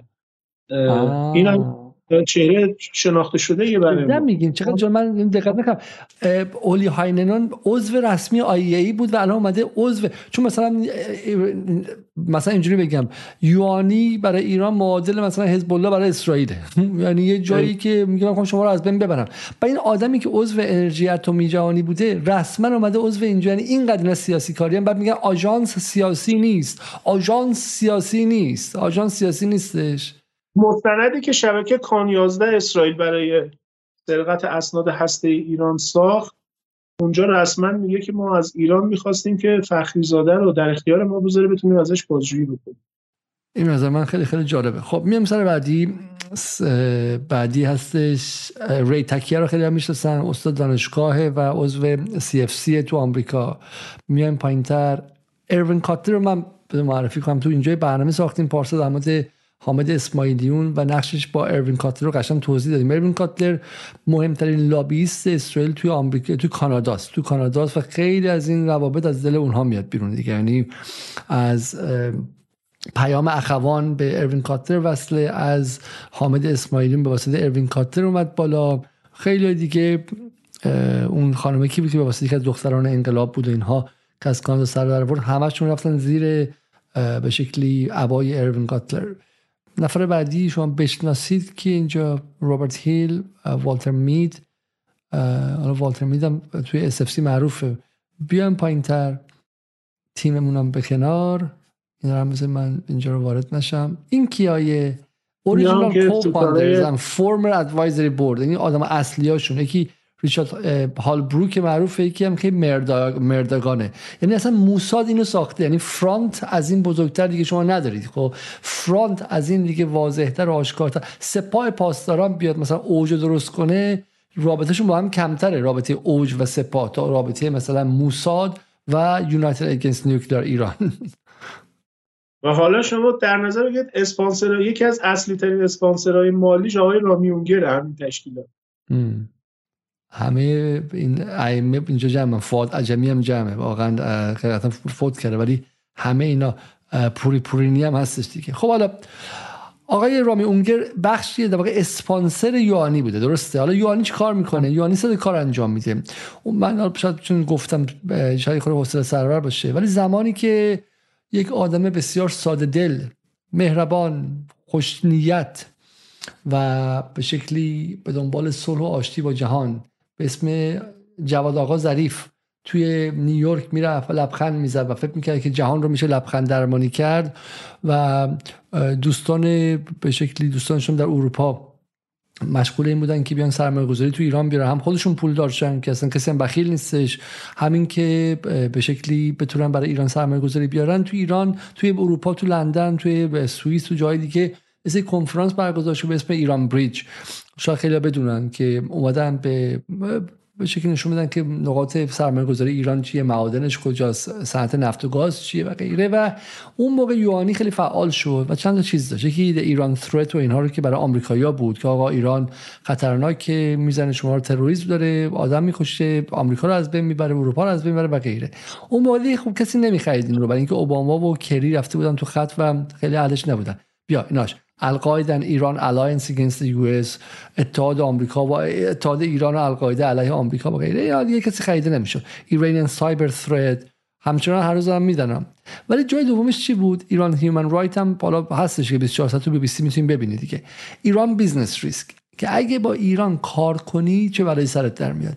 همون موقع جزوه 200 صفحه‌ای به businessman ایی که می‌خواستن برای ایران می‌دادن. خب ایران دولت دولت عاجله 6 ماه دیگه سه ماه دیگه از بین میره و تحریما برمیگرده. اون موقع فکر می‌کردن که هیلاری کلینتون رئیس جمهور بعدی میشه. می‌گفتن هیلاری میاد و این بازی تموم میشه. خب و اینا فعال بودن تو از بین بردن business با ایران. برای همینه که برخلاف مزخرفات جناب حسن آقای روحانی رئیس جمهور محترم سابق مردم ایران و همینطورم آقای جواد ظریف هیچ وقت میوه برجام چیزی نشد. میوه هنوز به شکلی از شکوفه در نیامده بود UANI بالا سرش بود. خب شکوفه رو میتیکون میگه این شکوفه اتمیه. شکوفه به زودی تحریم میشه و غیره. خب و همین هم هست و ایران شیپینگ هم که حالا هست که برای این جزء جایی بوده که نذاشته که یک ریال از برجام به ایران برسه. خب و آقای اونگر اینجا بوده. برگردیم سر بحث امشب ما. پس یمنی ها با گرفتن کشتی های آقای اونگر اولا یک شاپالاخ به ایشون زدن که تو ما می‌دونیم کی هستی. ما کشتی تو رو گرفتیم و تو زیر رادار ما هستی و دیگه به شکلی آیا اونگر من عکسش هم پیدا کنم اینجا. و واسه این انتخاب و حساب شده بودش درسته؟ حالا از اینجا با این بحث رو ادامه بدیم. من در خدمت شما هستم. داشتم خدمت شما راجع به خانواده اونگر اوفر صحبت می‌کردم. ما اون به اوفر رو دیگه برای شناخت ولی اوفر هم بفهمیم خیلی خود مختصر بفهمیم که از بحث اینو کلا رد شیم آره. ببینید بر اساس گزارش بیمه واقع جز معتبرترین بیمه هایی محسوب میشه. ایران رو صنعت دریایی معرفی کرده. در سال 2014 ایال اوفر رو به عنوان چهره دهم در سالهای 2021 و 2022 ایال اوفر رتبه هفتم این لیست صد نفره رو بر عهده داشته. یعنی جایگاه این آدم خیلی جایگاه ویژه در صنعت دریایی یک هولدینگ گلوبال هم داره که تو املاک مستقلات تو اروپا و آمریکای شمالی فعاله که بخش عمدهش در منحتنه و بخش عمده از بازار کلیدی املاک مستقلات نیویورک رو فعال. بله این شبکه ایال اوف... این شبکه رامی اونگره. شما دان خالوتس رو دارید اون پایین نفر اول از سمت چپ. رئیس ستاد ارتش اسرائیل در جنگ 33 روزه بالا از سمت راست اول در سال 2006 در جنگ 33 روزه نخست وزیر بود. کنارش آقای ازروایزمن رو دارید. که هم رئیس جمهور بوده هم وزیر جنگ بوده هم فرمانده نیرو هوایی بوده. یعنی می‌خوام بگم یه شبکه ارتباطی عجیب غریبی رامی اونگر تو هرم قدرت اسرائیل داره. و خانواده اوفر هم در واقع به همین نسبت. این درباره ایال بود. درباره برادر ایشون ایدان هم چند تا نکته بگم و دیگه از فعلا صرف نظر این خانواده خود ایران اوفر مهمتی که داره بحث گروه کوانتوم پاسیفیک یک هلدینگ بسیار بزرگیه که سال 23 رقم ثروتش هم گفتم. خود چیزی که برای ما درباره اوفر هم مهمه اینه که تجارت حمل و نقل دریاییشون از 1980 ایدان شروع می‌کنه از هنگ کنگ.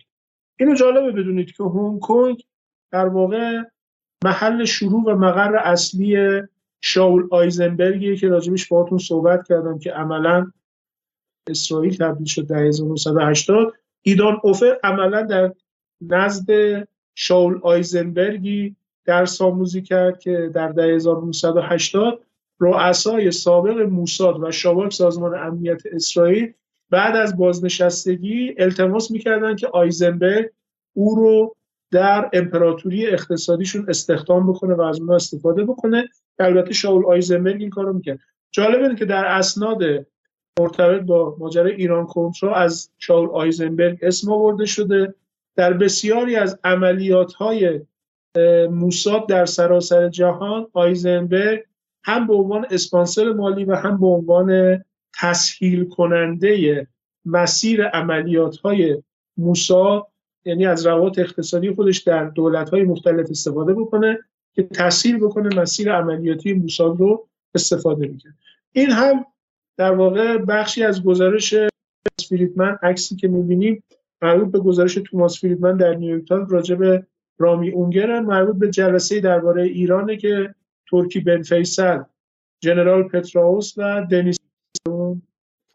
بسیار پشت بسیار از این برنامه ها همین که الان چهار تا از کشتیاشون در اختیار انصار الله و برای اینکه بحث بقیه خودش هم بالا جمع کنیم اینجا بس اینه اینکه انصار اگر به شکلی حالا من عکس رو خیلی خیلی خیلی دوست داشتم برگردیم به اینجا. این انصار به شکلی پا برهنه اینها عملا که دارن اینجا میرقصن. بس روی چه چیزی میرقصن؟ روی این, پا، این پایکوبی رو روی به شکلی یک بخشی از امپراتوری سرو... یک از ثروتمندان اصلی که قدرت اقتصادی اسرائیل رو شکل میده انجام میدن. خب پس ما چه نتیجه می‌خوام بگیریم از اینجا؟ ما اولا که امشب چه چیزی رو باز کردیم؟ ما امشب ارتباط چند چیز با هم دیگه باز کردیم. ارتباط رامی اونگر رو و همینطور هم هوفر رو درسته؟ که دو تا از ثروتمندان هستن. با این شبکه حمل و نقل که همیشه در همه جای جهان بحث امنیتیه. هیچ وقت شبکه حمل و نقل رو نمیم جمهوری اسلامی به علی علیزاده بده که نمی‌شناسه اون که به مثلا چه آمریکایی به روسی بدن که با پوتین رابطه داره مثلا با شی جین پینگ رابطه داره. خب همیشه به شبکه امنیتی شبکه حمل و نقلی بخشی از به شکلی لوجستیک امنیتی شماست. درسته در روز مبادا با سلاحی که شیر خوش که بچه میارید آمریکایی هم سلاح جابجا می‌کنن بعضی وقتا چینی هم, هم این کارو خواهند کرد. ایرانی هم تا حالا کردن احتمالا اصلا چیز بعیدی نیستش خب؟ و همین این شبکه شبکه پر اهمیتی توی اسرائیل هم خب پس به همین به همین موضوع چه کسانی اداره می‌کنن؟ کسایی که بخشی از به deep state اسرائیل نزدیکن درسته؟ بحث اینه. اینا به deep state یا به دولت پنهان به اون حلقه اون core اصلی اسرائیل نزدیک هستن. خب دو تاشون رو ما امشب داشتیم. پس نکته اول اینه. نکته دوم چه چیزی بود؟ نکته دوم این بود که حالا من می‌دونم آیا عبدی شده شاید عبدی برگرده. خب نکته دوم چی بودش نکته اول ما این بود. نکته دوم این بود که این افراد نه فقط پولدارایی هستن که حالا نظام اسرائیل بهشون اعتماد داره ولی ولی در کنارش خب آیا عبدی تلفن تلفن برای شما آیا خب نه فقط نظام اسرائیل بهشون اعتماد داره نکته دومش چیه؟ اینه که اینا برای نظام اسرائیل کارم می‌کنن. اینا بخشی از شبکه سیانیم هستن بخشی از شبکه صهیونیست هایی که داوطلبانه برای نظام سیاسی اطلاعات کسب می‌کنن و کار انجام میدن سبوتاژ انجام میدن قرارداد میبندن خرابش می‌کنن با یه جایی معامله می‌کنن یا اطلاعاتشون میدن و غیره. اینا سیانی من. یعنی دولت اسرائیل دولتی که پیوستگی داره. دولتی نیستش که حالا یه موقعی می‌گفتن که آقا سپاه در ایران دسته سری آدمایی که با سپاه کار می‌کنن. خب مسئله جمهوری اسلامی اینه که نه برعکس.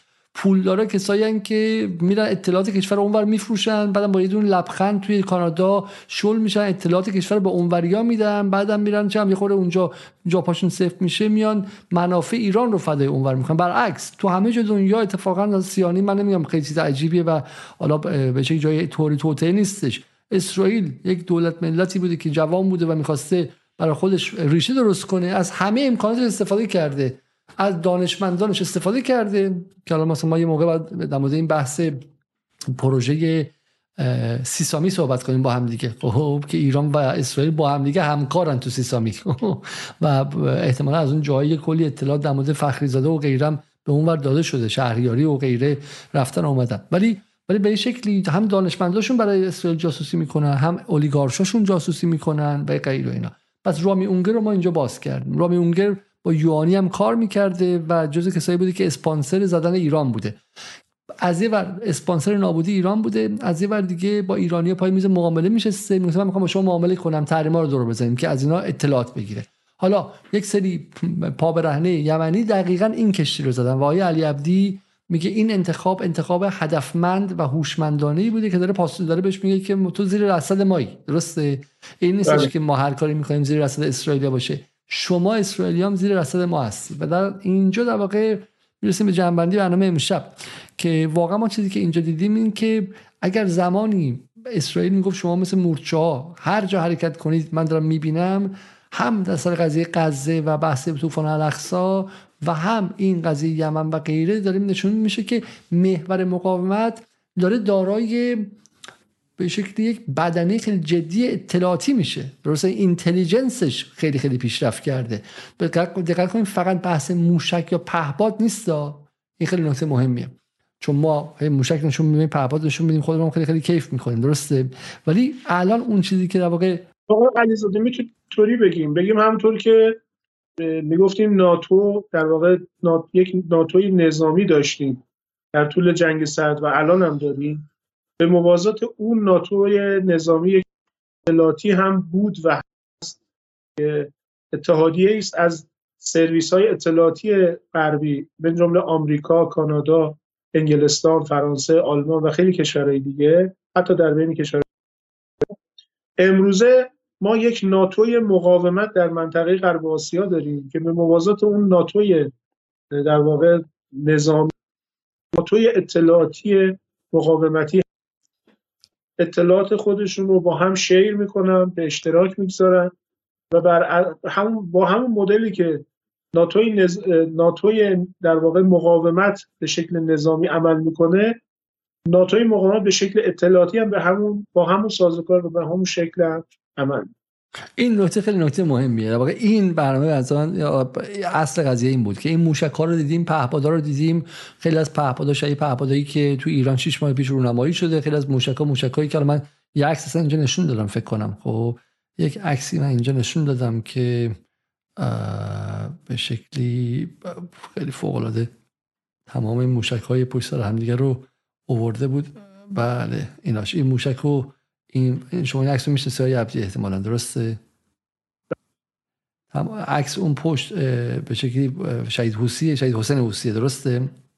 شهید حسین. ست حسینه.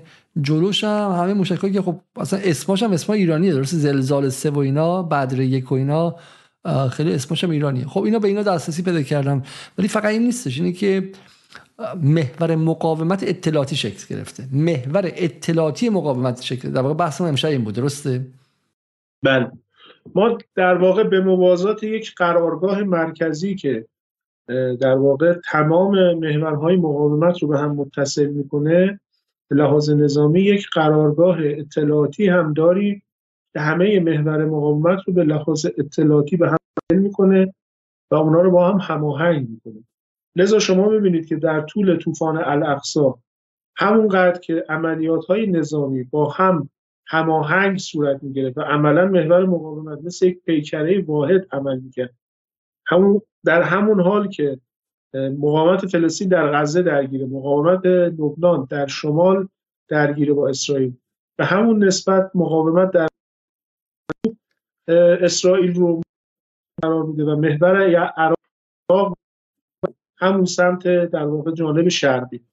و به همین نسبت هم یک کارزار شدید اطلاعاتی هم در لایه پنهان نظامی وجود داشت که محور مقاومت مثل یک پیکر واحد به طور همزمان در محورهای مختلف اسرائیل رو در کارزار نظامی در کارزار اطلاعاتی درگیر کرده مجبور کرده که اسرائیل همزمان در چند محور در یک کارزار شدید اطلاعاتی هم ورود پیدا کنیم.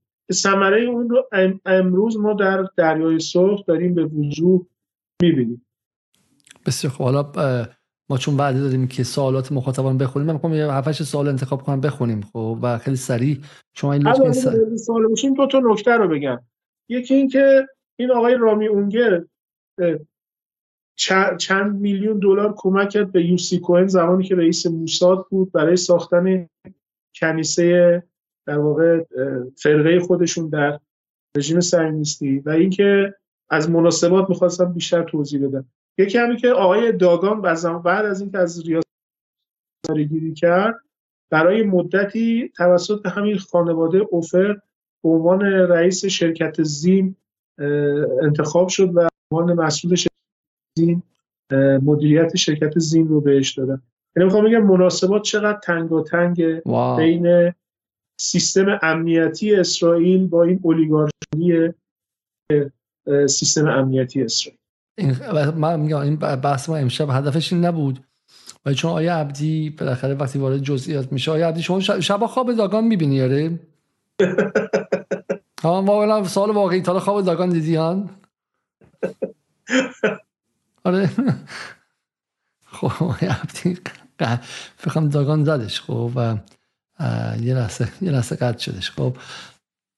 نمی‌دونم این بحث تمام میشه و می‌خوام در رو ببندن خب. حالا ولی ولی سوالی که من می‌خوام میگم در هدف ما امشب این نبود. هدف ما این بود که این خانواده رو معرفی کنم ولی یه برنامه دیگه از توش در اومد. این برنامه این بود که تو ایران بویژه هی میگن که اولیگارشی ایران به سپاه وصل من نمیگم وصل باشه. اولیگارشی ایران سپاه باشه روحانی باشه چه می‌دونم بگم سلطنت طلب باشه برای هیچ فرق نمی‌کنه. منافعش تو ایران باشه پولم نخوره بخواد بره دبی سرمایه گذاری کنه بخواد بره عمان سرمایه گذاری کنه که الان در مورد بعضی سردارا گفته میشه. یا بخواد بره مثلا توی کانادا و توی انگلیس که در مورد غربگراها گفته میشه یا مثل اون پسر اون وزیر خارجه سابق که بره تو ترکیه ولف چم به شکلی گورخای وال استریت باشه پولش برای ایران در بیاره تو ایران خرج کنه. یا مثل چینیا اولیگارشی چینیا می‌خوره لفتولیس می‌کنه. ولی 90 درصدش تو چین نگه میداره. 10 درصدش هم میده طولاش توی انگلیس بخورن و کیف کنن دانشگاه خوب برن و غیره. نه اینکه بخواد 10 درصدش تو ایران نگه داره 90 درصد بره بیرون. برای همین برای ما از این منظره که این اولیگارشیه که حالا ما با اولیگارشی هم مخالفیم از منظر عدالت خواهی ولی چشم اون نیستش که بگیم آ طرف ماشین خوب داشت. ماشین خوب داشت. از این, این ماشین خوب چقدر سودش به ایران رسید. و همین این برنامه امشب یک جالبی داشت. این بود که این اولیگارشی در جهان امروزی که به شکلی هم اولیگارشی محور شده متاسفانه و هم دولت ملت ها وجود دارن در صورت ولی اولیگارشی در خدمت امنیت ملیه. درسته؟ و گره خورده به شبکه امنیتی نه امنیت ملی شبکه امنیتی درسته؟ به خاطر اهمیتش. خب تو تو جای مثل اسرائیل. و از این نظر دفعه بعد که بی بی سی اومد گفت فلان اولیگارش ایران رابطه امنیتی داره با سپاه و تو دهنش بزنیم. بگیم که اینش مسئله نیست. بیا ببین که فساد داره ای فساد داشته باشه پولش هم از ایران خارج کنه بعد تو ایران هم سر کارگراش بزنه معدنچی هم بکشه ما میام یقش رو می‌گیریم. ولی اینکه اینکه ارتباط امنیتی داشته باشه برای یه دولت ملتی مثل ایران که زیر ضرب امنیتی جهانی اصلا بعید نیستش. و من نظر من این نکته با اینکه هدف ما امشب نبود ولی با, با تماشای اون اولیگارشای اسرائیلی که چه رابطه تنگاتنگی با بدنه هسته سخت امنیتی در اسرائیل دارن این قضیه برای ما مشخص شد. یه نکته دیگه هم شما می‌خواستی بگی؟ و اون نکته در این جزیره بودش. جزیره ای که جزیره و اریتره بود درسته؟ بله البته و گفتم که انصار الله غیر از هایی که رژیم سرنیستی طی ده پایگاه جاسوسی ایجاد کرده بود در تنگه بابل هم در سمت اریتره هم در سمت سمت اتیوپی. عملا این 53 روز گذشته از خجالت اونجا هم در اومد و به بهانه رو از وجود سنگیستا پاکسازی کردن و همون مدلی که حزب الله لبنان در در واقع شمال فلسطین پایگاه و سیستم های جاسوسی اسرائیل رو نابود کرد و همین پایگاه های جاسوسی اسرائیلی ها رو در جزایر و این مناطق از بین برد این نقشه چیه؟ این در واقع نقشه جزیره میون نزدیک تنگه بابل که جزیره میون و جزیره سقطری دو جزیره متعلق به یمنه که امارات تصرف کرده و اونها رو در اختیار صهیونیست‌ها قرار داده برای پروژه های جاسوسی و نظارت دریایی خودش که تو این ایام انصار الله اونها رو با موشک مورد هدف قرار این چیه؟ موقعیتش از بالاست. یعنی اونجا ما یه خود پایینتر نگاه کردیم. اینجا در واقع یه ذره. این در واقع موقعیت تنگه بابول مندبه که فکر می‌کنم جزایر دهلک و دو سه تا جزیره ای که حالا اسمش الان در خاطر اریتره هستن در اون سمت واقع شدن که تو این ایام تو اخباری که ما داشتیم از تیران بوده اگر اشتباه نکنم جزیره از تیران بوده جزیره دهلک بوده یکی دو تا جزیره دیگه بوده که اینا مورد اصابت موشک های در واقع دقیق انصار الله واقع شدن چون اونجا به احتمال زیاد سعینیستا حضور داشت چون استراتفورد که به عنوان سازمان سایه آژانس اطلاعات مرکزی آمریکا سیا شناخته میشه با انتشار انتشار در گزارشی. افشا کرد اسرائیل از کشور آفریقایی اریتره به عنوان پایگاه جاسوسی استفاده می‌کنه استراتفور در این خصوص توضیح داد که تل‌آویو یک از جزایر کشور اریتره به نام دهلک را اجاره کرده یا دهلک. و از طریق اون این جزیره که مشرف به تنگه راهبردی باب المندبه اقدام به جاسوسی علیه کشور منطقه می‌کنه. درسته؟ این بله. دهلک بزرگترین پایگاه جاسوسی رژیم در خارج بوده. این خیلی جالبه. پس من یه چیز می‌خوام بگم. امشب نکته دیگه ما گرفتیم. اگر ایران حزب الله حماس نیروی عراقی و یمن با همگی تبادل اطلاعاتی می‌کنن و حالا اینجا بعید نیست که روس و مثلا چین و حالا به که حالا خارج از محور مقاومت هم بیان یا نیان. ولی ولی به نظر میاد که یه لایه جنگ در سرتاسر سر این کشورها لایه امنیتی و اطلاعاتی بوده. چرا؟ حزب الله از روز اول اومد و بخش از کاری که کرد برای کور کردن چشم و کر کردن گوش اسرائیل در مرزهای شمالیش بود. درست اینو که همه گفتن دیگه. خب. یعنی آنتن ها رو زد فلان زد. روزی که هفته اکتبر اتفاق افتاد این رو آیه خذاب گفت گمانم. بلافاصله برگشتن با اطلاعاتی که از پادگان های اسرائیل دست بردن نیروی حماس برگشتن در داخل غزه. و جاسوس های اسرائیل گرفتن و درست و دستگیر کردن و اعدام کردن و هر کاری کردن ما نمی‌دونیم. خب چشم و گوش اسرائیل در داخل غزه از بین رفت. چون اسرائیل به واسطه بارها گفتیم که مردم غزه از اون دو میلیون نفر ممکنه که 100 هزار نفرشون هم به شکلی به محمود عباس نزدیک باشن ممکنه به سیایی بس باشن. مردم دو میلیون نفر بخاطر چم جمعیتی دیگه درسته؟ ولی اینها رو از بین با شبکه خبررسانی و خبرچینی اسرائیل رو کور کرد. و اینجام در یمن بلافاصله میاد که اون جزیره تجسسی اسرائیل رو کور می‌کنه. و اسرائیل همزمان که زیر بار سنگین ترین جنس آتش در تاریخ خودشه باید جواب بده واکنش نشون بده هیچ اطلاعاتی نداره و این خیلی اتفاق جالبیه. درست های عبدی؟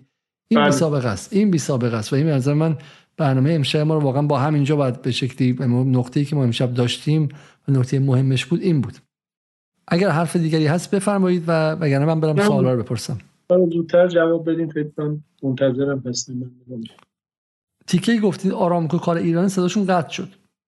آن جواب نمیدین الان؟ آن صداشون صدای من قطع شد؟ بله صدای شما قطع شد. آره صدا ایرانه. گفتم این گزارش منتصب کردن ولی همون که مبدع شلیک موشک ها و پهپادها از یمن بوده. درسته که مدعی بودن کار ایرانی ولی گندم می‌پرسه که این درست که یمن قدرت نظامی داره ولی آیا توان مقابل مستقیم با اسرائیل داره؟ یکم تندروی اقراق نمیشه در قدرت نظامی یمن. خب توان مقابله مستقیم یعنی چی؟ اینا که مرز مشترک ندارن. یمن الان توان نظامیش رو یه بخش کوچیکش رو به نمایش گذاشت در هدف قرار دادن بندر ایلات خب اسرائیل گفتم از 2010 به بعد اون قدری که از آرامکو ترسیدن از عین الاسد نترسیدن. اینو گزارش های مختلف منعکس کرد و کابوسشون عملیات ترکیبی از جنس آرامکو عملیات ترکیبی که حداقل با اون حجم که اونا انتظار داشتن هنوز توسط انصارالله رقم نه خب چجوری می‌خواد مواجهه مستقیم بکنه؟ گفتم عربستان سعودی هم نیروی زمینیش وارد شد هم نیروی هواییش. بعد از ده سال چه دستاوردی به دست بود خب اسرائیل فقط نیروی هواییش می‌تونه وارد نیروی در اقراقی ما در توان نظامی انصارالله نکرده اون چیزی که واقعیت خدمت شما گفتم. توان مبارزه مستقیم به لحاظ بود جغرافیایی وجود نداره. اسرائیل فقط می‌تونه نیروی هواییش استفاده بکنه.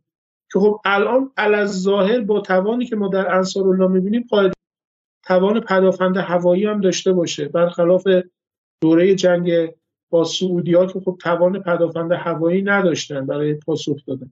اگر این باشه عملا اقدام علیه ضربه هوایی علیه انصارالله برای اسرائیل می‌تونه هزینه زیادی هم داشته باشه. به سوالی که چند بار تکرار شده آقای رضا خانعلی پرسیده آیا میشه گفت پذیرش آتش بس متاثر از توقیف کشتی کشتی های اسرائیل بوده. و همینطور هم آقای پیمان هم همین سوالو کرده. بذار من نشون بدم. و پرسیده که تحرکات یمن چقدر تاثیر در خاص اسرائیل برای تنظیم مذاکره برای ادامه آتش بس داشته؟ این رو به ما جواب بدید.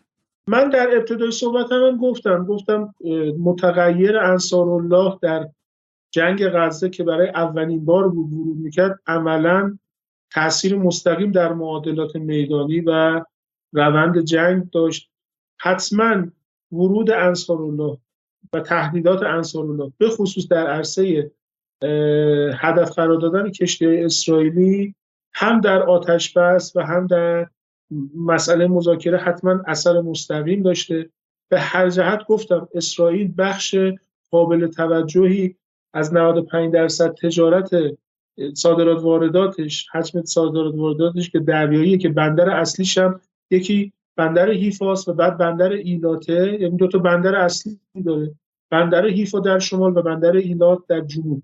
خب ایلات مورد در واقع هدف اصلی همیشگی انصارالله در این جنگ درگیری بوده. و تقریبا سی چهل درصد این تجارت داره از دریای سرخ عبور داده میشه. حتما این در محاسبات اسرائیل در واقع جز متغیرهای اصلی بوده. تامین امنیت خطوط تجارت دریاییش. و برای همین مسئله آتش بس اثر مستقیم داشته. و مسئله مذاکرات هم اثر مستقیمه. ولو اینکه شاید در اظهارات رسمی بهش اذعان نکنن ولی چون اسرائیل به شدت به تجارت دریاییش و صادرات واردات از طریق دریا متکیه و وابسته است اثر مستقیم تو این میدان به شدت روی نگاه راهبردی و میدانی اسرائیلی اثر میداشت یعنی من فکر می‌کنم اهرامی که انصار الله داره حتی در اثرگذاری رو تصمیمات اسرائیل شاید از اثر بخشی که عملیات های حزب الله در جنوب لبنان اگر نگیم بیشتره اقراق نکردیم به این سوال از اون سوال بعد نیستش که آیه صادقین کرده. میگه که چند درصد از مردم یمن طرفدار حوثی‌ها و انصارالله هستن. آیا صدای مخالف به صدا علنی وجود داره. چون ما می‌خوایم روی یمن سرمایه گذاری کنیم که الان تازه یمن بیاد و در مبارزه با اسرائیل نقش داشته باشه. الان خودش واقعا تثبیت شده است اونجا از نظر سیاسی اجتماعی. ببینید یمن الان حکومت یک پارچه که نداره. تقریبا ما با یک یمن دو تکه یا چند تکه مواجهیم که بخش قابل توجهی از اون در اختیار انصارالله هیچ نظرسنجی و همه پرسی هم صورت نگرفته که بدونیم چند درصد مردم طرفدار انصارالله هستن؟ من فکر کنم تعبیر انصارالله تعبیر درستری از حوسی هاست. چون حوسی ها در واقع برای تحقیر انصارالله معمولا رسانه های عرب وابسته به سعودی و اماراتی و وابسته به غرب از این تعبیر استفاده می‌کنن. تعبیر درستتر همون انصارالله. اما همه پرسی نداشتیم نظرسنجی نداشتیم. اما همین که انصارالله طی ده, ده سال جنگ. نه تنها شکست نخورد بلکه موقعیت خودش رو تثبیت کرد. بلکه حوزه نفوذ و تسلط خودش در یمن رو هم گسترش داده و عملا جبهه مزدوران سعودی و اماراتی امروز ضعیفتر از جبهه انصارالله هست. خودش نشان دهنده میزان حمایت اون بخشایی از خاک یمن که در در واقع تحت سلطه انصارالله هست نشون میده که واقعا حمایت دارن می‌کنن چون اگر حمایت مردمی نبود با اون حجم حمله و فشار و تحریمی که سعودی ها و مزدورانشون در یمن پیاده کرده بودن قطعا انصارالله شکست می‌خورد. اما دقیقا شبیه وضعیت امروز غزه اون حمایت مردمی انصارالله سر پا نگه داشت و شما می‌بینید تو تجمعات انصارالله تو صنعا جمعیت چند صد هزار نفری رو به صورت شکاوری ما در هر کدوم از تجمعات داریم می‌بینیم. به آخریش هم مال همین جنگ غزه بود که در حمایت از مردم غزه تجمعشون رو برگزار کردن. این در واقع به نظر من همین تجمع عظیم مردمی در مناطق تحت سلطه انصارالله هم حمایت مردم از انصارالله نشون میده و هم نشون میده که چقدر پایکار انصارالله هست. این هم سوال خوبیه. من بخش از این سوالات رو و من از دوستان اول برنامه خواستم که سوالات تکراری ننویسن چون من دارم می‌خونم همینجوری میام پایین می‌بینم این سوال مثلا هشت بار تکرار شده. آیه رسول سالی که حالا خیلی هم به شکلی کامنتشون کامنت چیزی نیستش.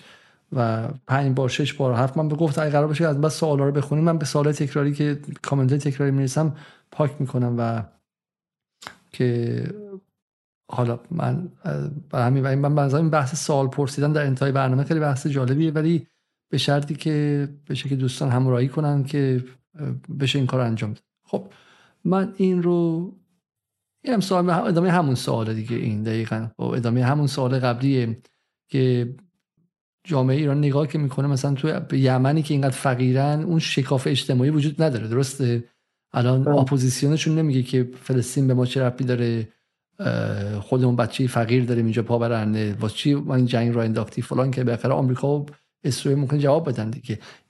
سوال بیشتر کامنت به نظر من. یه سوال دیگه ای که حالا رفتی به بحث یمن نداره من به آخرش می‌پرسم این رو. ولی در مورد یمن میگه که این مربوطه. یمن با این قدرت نظامی چرا زمین هایی که در جنگ با سعودی اشغال شده رو آزاد نمی‌کنه؟ آیا برنامه برای این کار داره؟ سوال خوبی نظر من. ببینید من کارشناس یمن نیستم و از موضع کارشناس یمن هم این برنامه حضور پیدا نکردم. من از اون زاویه که به رژیم صهیونیستی مربوط می‌شد حضور پیدا کردم. و اشراف میدانی هم به کلیت یمن ندارم. ولی می‌دونم تا اونجا که مطلع هستم انصار الله اون بخشهایی از خاک یمن که در در واقع سلطه انصارالله بوده تحت اختیار انصارالله بوده عملا نیروهای اشغالگر سعودی رو تا پشت مرزهای عربستان سعودی عقب روندن یعنی خب اون بخش هایی که مرتبط با اینها هست رو عملا در تصرف سعودی نگه نداشته.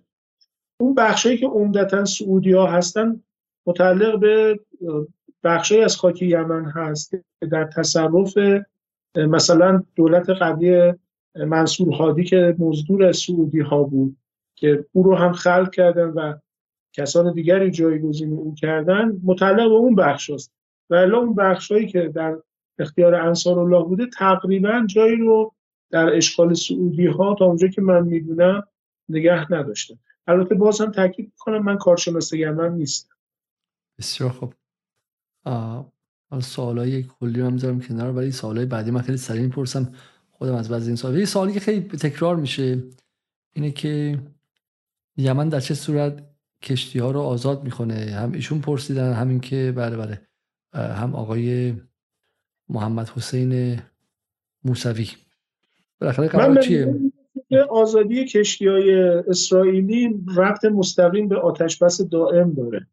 یعنی انصارالله به عنوان یک پشتوانه برای برقراری آتش بس دائم در غزه از احرام ما می‌خواد استفاده ایمان زمانی ناصر همین می‌پرسه. بخاطر توقیف تا کی ادامه داره و طرف تا چه زمانی طرف مقابل سکوت می‌کنه؟ بالاخره کارش با غزه تموم شد و سراغ اینها بیاد نیاد. آمریکا بالاخره اونا می‌خوان جواب بدن ندن. بالاخره فقط بحث باب المندب و چهار تا کشتی پول داره اسرائیلی نیستش. اینه که بخش عمده از انرژی جهان هر روز از اونجا داره رد میشه و یک آدم یه به قول معروف یه گندلات جدید در منطقه ظهور پیدا کرده و داره میگه از این بعد کش... این پیام به همه کشورهای غربیه نه فقط. پیام به چین و روسیه هم هستش. بله.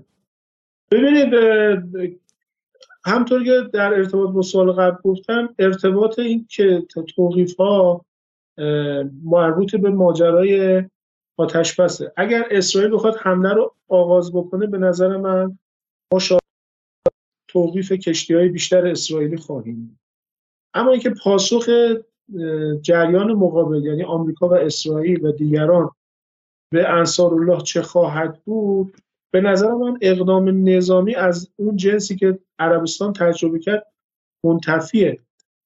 با توجه به جنسی که از اسرائیل ما می‌شناسیم عموما میرن به سراغ حذف رهبران انصار الله مثلا مهمترین اونها خب شخص عبدالملک در واقع سید عبدالملک هست و میرن برای حذف اونها. حالا اینکه برای اونم می‌تونن موفق باشن یا نه اگر سعودی ها موفق بودن قاعدتا اینها هم باید موفق باشن. مضاف بر این که تجربه حذف رهبران و فرماندهان در مقاومت هم ناکام بود دیگه. یعنی شما اگر روندی نگاه بکنید اسرائیلی ها در طول سه دهه گذشته نقطه ای موفق بودن اما در روند شکست خوردن. موفق در نقطه به این معنا که عملیات رو در نقطه زمانی مکانی با موفقیت انجام دادن من جمله ترورهای دانشمندان هسته ما من جمله ترور شهید حاج قاسم سلیمانی مثل ترور فرماندهان مقاومت فلسطین و لبنان و این در نقطه موفق عمل کردن اما در روند شکست خوردن. اگر در روند شکست نمیخوردن ماجرای جنگ غزه اینجوری به اینجا کشیده نیست. نیما عدلی هم همین سوالو به شکل تکرار می‌کنه. اگه آمریکا اسرائیل به یمن حمله کنه پاسخ مقاومت چه خواهد شد؟ و شما دارید میگی که جنس حمله به اون شکل سعودی نخواهد بود. ممکنه که ترور باشه ممکنه که حمله مشخص باشه ولی بالاخره چون یمن هم دستش اینجا پره دیگه درسته؟ و اونها هم برای همینه که جنس دعواها متفاوت شده. اون عکسی که روز اول ما گذاشتیم که همه دستشون روی ماشه بود و رو سر هم دیگه بود اینجام هست و خود این بازدارندگی میاره. برای همین نباید همونطور که اسرائیل به لبنان حمله نکرد به یمن هم حمله نکرد به عراق هم آمریکا حمله نکرد. خب و این توازن وحشت و توازن قواست یا یمن هم به اسرائیل حمله نکرده. دو تا موشک زده. حالا کلمه حمله یا آغاز جنگ یمن علیه اسرائیل از نظر فنی حالا برای شما خوشحال میشه ما میگیم یمن زد اسرائیل نابود کرد. و به قول ما میگیم زدیم شما بگیم بله. ولی در واقع یمن نشان داد من چه می‌توانم بکنم. درسته؟ یه دونه یه مانه یه دونه اشانتیون به اسرائیل هدیه داد. اشانتیون هدیه داد که به اینکه بگه این توازن وحشته و همین اشانتیون به دریافت شد پیامش دیگه. بریم سوال سوال بعدی که ولی خواستیم ببینم واقعا مستند یا نه ولی تسلا استلار میگه که گفته میشه کشتی گشتی سپاه در دریای سرخ کشتی گرفته شده واسه یمن رو که با ای آی ای یا یه خاموش حرکت می‌کنه شناسایی به یمن خبر داده. صحت داره؟ در واقع سیستم امنیتی اسرائیل اکانت اینتلیجنس این ادعا رو مطرح کرد. برای ادعاش هم سند محکمی رو نتونست بکنه همونطور که مدعی بود پشت این عملیات سردار شهلایی سپاه قدس وجود داره و وقتی شما گزارش رو میخوندید حتی یک فکت هم برای ادعاش نداشت و فقط صرفا یه ادعایی بود که در طول گزارش ای تکرار شده بود. این هم یه ادعایی بود که مطرح شد ولی براش سند محکمی ارائه نشد. یه دونه سوال یمنی دیگه داریم و این بیشتر از نظر اینکه ما وقتی به ایران می‌رسیم چه سوالمون اینجوریه. میگه قراره که یمن اون جزیره که اسمش هم یادم رفته رو که بهش نزدیک هست رو بده ایران پایگاه بزنه یا فعلا نمیشه. حتی اگه تا حالا غیر رسمی نداده باشه. من همون اول برنامه خطبه خوندم اینجا اصلا بالا منبری که آقا اصلا اینقدر ایران محور نباشید خب و غیره و این جنس نگاهتون میگم نگاه کی این باب کرد ها؟ و این چیزا رو خب که الان یمن رفتی گرفته اومده میگه بابا بیا این, این جزیره مال تو تو بیا توش. خب و این جنس نگاه آیا عبدی خود جواب بده؟ دیر وقت مثلا آیا عبدی آیا عبدی از این ساعتی بعد معروفه که تو برنامه سریا بود که شما در روز بعدش در توییتر می‌گفتن آیا عبدی خوابیده؟ ها خوابیده بودی واقعا؟ ها من خب تو توییتر نیستم واقعا نمی‌دونم چی خود می‌گفتن تو برنامه با رایفی پور رفتی تو سرای خوابیده بودی و خیلی از رایفی پور ناراحت شده بودن. اون شب خود خود رایفی پور توییت زد که این دوست منه این برای برنامه من خمیازاش غیر ارادی بوده. ایجاد شد. من برنامه خودمون رو شبکه افق که تموم شد خب اون روزم یکی دو جای دیگه بودم. شب برنامه خودمون تموم شد. بلافاصله رفتم سریا. بهشون هم گفتم گفتم من واقعا خستم. اجازه بدید نیام گفتن نه حتما بیا. دیگه من رفتم واقعا خسته بودم یعنی به زور خودم سر پا نگه داشته بودم. حالا الان الان به این کامنت بنده خدا فکر کردم من مثلا قصد توهین داشتم یا نه. گفتم آقا شما خود نمی‌شناسید. من آقای رایفیگون حداقل ده سالی از هم دیگه رو می‌شناسیم. یه مدت کوتاهی با هم همکار بودیم. رفیقیم با هم. قصد توهینی نبود. واقعش اینه که من خسته بودم. دیگه بودم دیگه. چی بگم؟ حالا الان الان عباس آقا بهش برمیخوره. این سر کامنت عباس آقا شما خمیازه کشیدید خب بگید که جواب ایشونو بدید. آیا یمن قرار اون جزیره رو بده به ما؟ والا نمی‌دونم. دوستان بالا بالا. شما وصل نیستی به دوستای بالا؟ من؟ نه. من چه شما اطلاعات پشت پرده نداری. این ولی سال بعدی سال بعدی نیست. مهرداد موسی مهداد موسی می‌پرسه. و میگه آیا ایران و محور مقاومت در اریتره اتیوپی و کلا در آفریقا فعال هم باید آماده اتفاقی در اونجا باشیم. در کل زور اسرائیل اونجا بیشتر یا ایران و مقاومت. حالا ما شما دیدیم روسیه هم در سالهای اخیر در آفریقا فعال شده. آفریقا شد محل مبارزات بین شبه نیروهای شبه نظامی نیروهای اطلاعاتی امنیتی و غیره. و ترکیه در لیبی در جاهای دیگه و ولی سوال به سوال بدی نیستش. آیا ما در بخشی از آفریقا فعال خواهد شد محور مقاومت؟ ما متاسفانه بله ما آفریقا امروز که از آوردگاه های اصلی منازعه ما با صهیونیست است قابل کتمان نیست. ما متاسفانه در دهه شست که مسئله سیاهان و آفریقا به خاطر شعارهای انقلاب و نگاه حضرت امام خوب اولویت داشت در دهه هفتاد بعد از روی کار اومدن دولت سازندگی و اون نگاه های توسعه گرایانه و اون نگاه زیغ امنیت محور دبیرخانه شورای عالی امنیت ملی و کمیسیون امنیت ملی مجلس که هر دو در اختیار حسن روحانی بود و دولت کلا آقای هاشمی و بعد استمرارش در دوره اصلاحات که خب سیاها و جهان سومی ها خب خیلی شعنی نداشتن محلی از اعراب نداشتن و همه یا دنبال آمریکایی‌ها بودن یا دنبال اروپایی‌ها بودن عملا قفلت کردیم. ما یه دوچاری قفلت تقریبا دو دهه سه دهه‌ای از آفریقا شدیم. خب در دوره آقای احمدی نژاد یک بازگشتی داشتیم هم به آمریکای لاتین هم به آفریقا که این دوباره در دولت گذشته مخفول ولی واقعش اینه که ما دو درگیر یک جنگ خیلی هستیم با رژیم صهیونیستی. چون رژیم صهیونیستی طی این قفلت دو, دو سه دهه‌ای ما حضور پررنگی در آفریقا پیدا کرد. تا مرز عضو ناظر اتحادیه آفریقا پیش رفت و اگر هوشیاری ما و همکاری الجزایر و یکی دو کشور دیگه آفریقایی نبود اسرائیل الان امروز عضو ناظر اتحادیه عرب بود که این عملا به تعلیق در اومد. و در بعضی از این کشورها نفوذ بسیار بالای امنیتی داره اسرائیل مثل کشورهایی مثل کنیا مثل تانزانیا که در چند مورد اتباع ایرانی به اتهامات ضد امنیتی متاسفانه بازداشت شدن به زندان افتادن. ولی خب یک جنگ کامل داشتیم. مورد یه موردش رو فقط خدمت عزیزان از کنم. مورد گونن سگف بود. وزیر سابق اسرائیلی که به جرم جاسوسی برای ایران در اسرائیل بازداشت و زندانی شد و الان در زندان به سر می‌بره. آقای گوننسگف به عنوان پزشک در یکی از کشورهای آفریقایی کار می‌کرد که بنابر گزارشهایی که اسرائیلیا منتشر کردن و مستندی هم که خود تلویزیون اسرائیل براش ساخت توسط افسران اطلاعاتی ایران در آفریقا به استخدام جمهوری اسلامی در آمد و حتی دو بار هم بنابر همون گزارش ها به ایران اووردنش و در ایران تخلیه کامل اطلاعاتیش کردن و بعد برش گردوندن به همون کشور.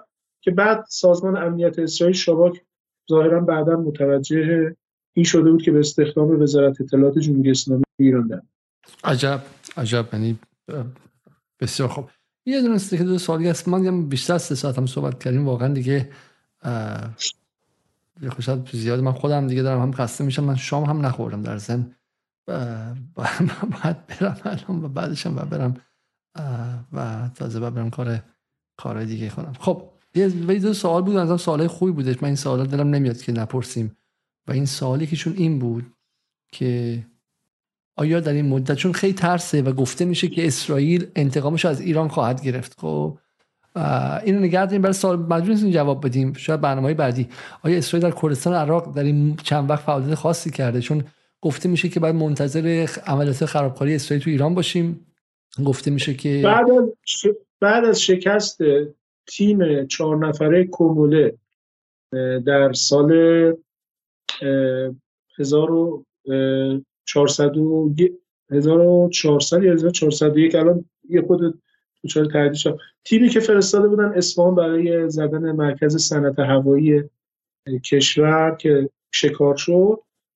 بعد از اون عملا به نظر من اسرائیل استفاده از یا در واقع استفاده از سازمان های تروریستی کردی در شمال عراق رو فکر می‌کنم تا اطلاع سنوی فعلا در دستور کار نداره متوقف کرده.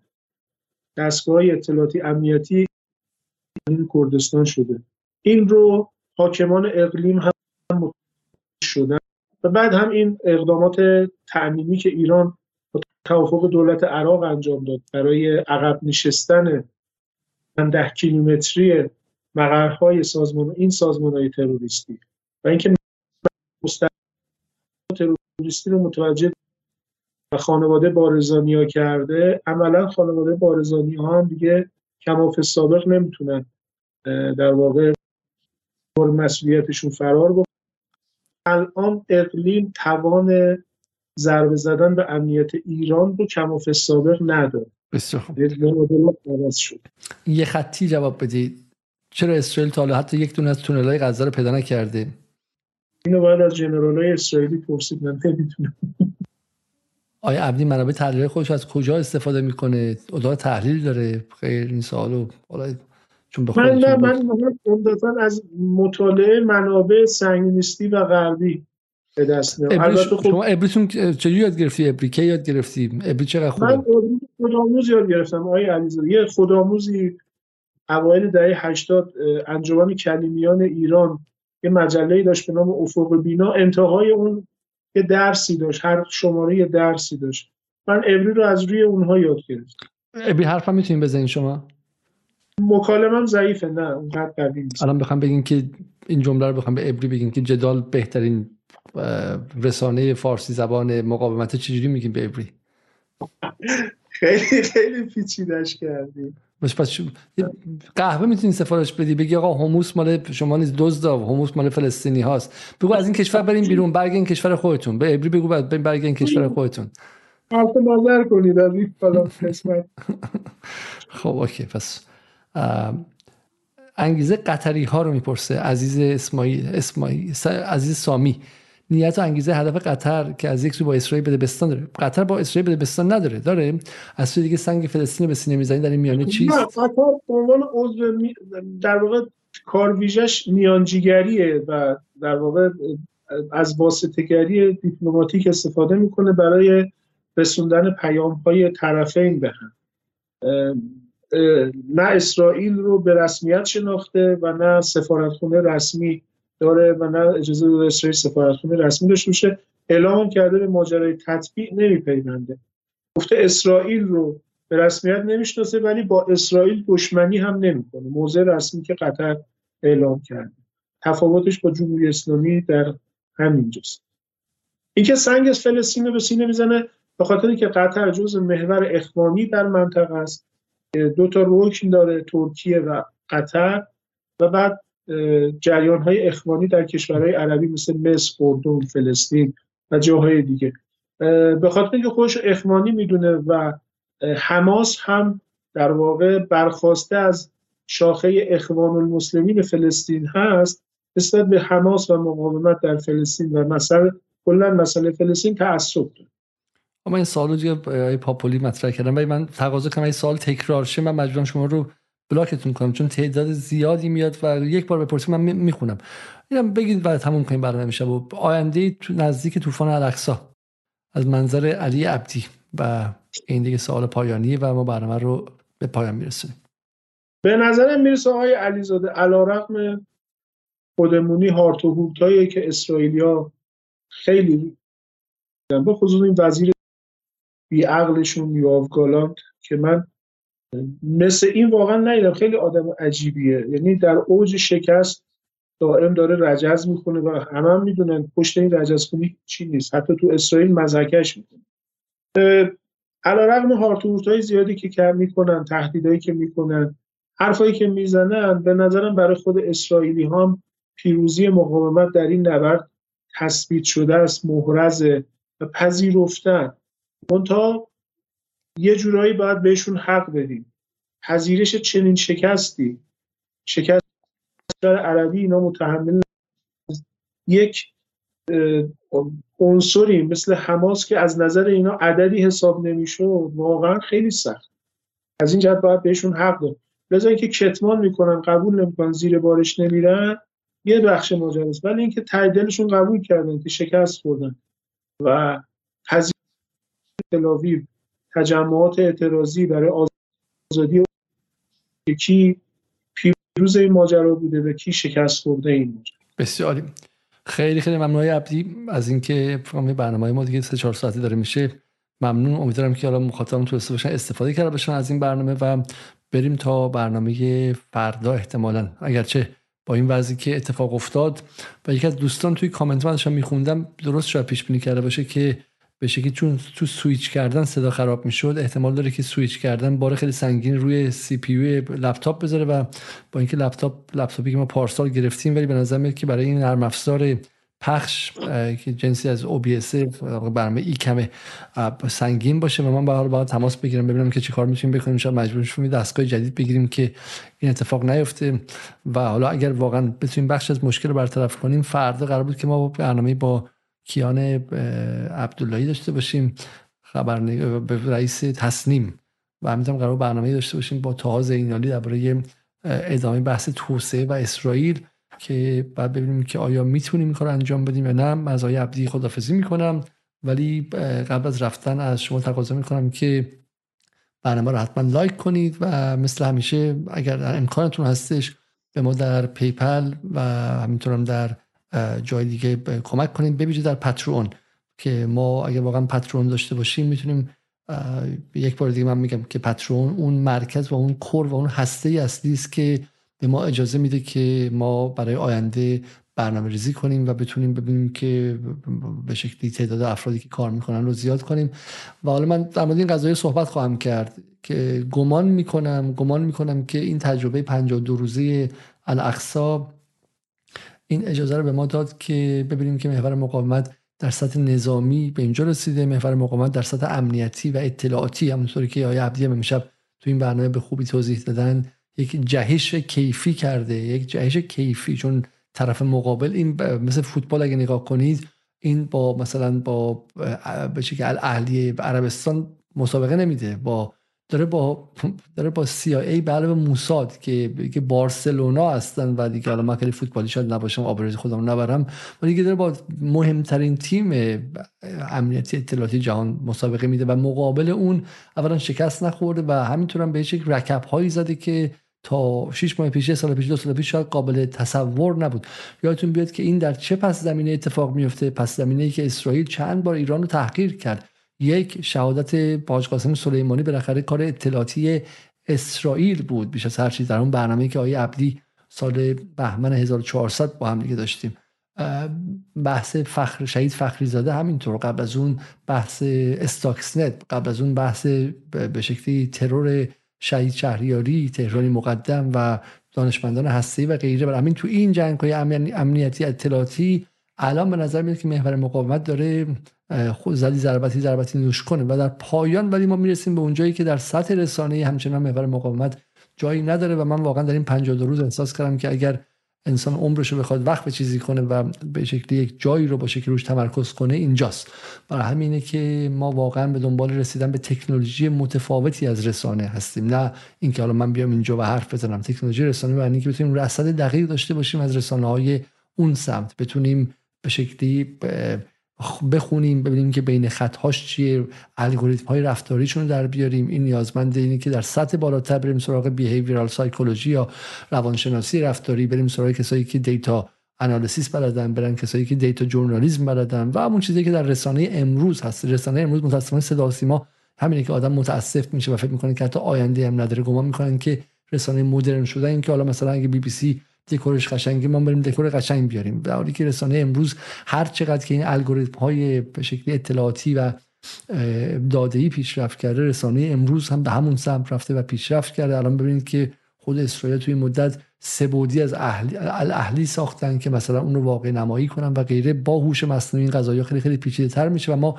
امیدواریم که جدال همچنان اولین آزمایشگاه رسانه‌ای محور مقاومت بتونه باشه و برای همین من میگم تقاضا می‌کنم که اگر در توانتون هست به ویژه Patreon ما کمک کنید که ما بتونیم برای دراز مدت یا حداقل میان مدت برای یکی دو سال آینده برنامه ریزی کنیم. قبل از رفتن برنامه رو حتما like کنید و در آستانه 50 هزار نفر شدنی هستیم با subscriber مون برای اینکه اگر تا به حال مشترک نشدید حتما مشترک شید که این هم یک کمک بزرگ دیگه است.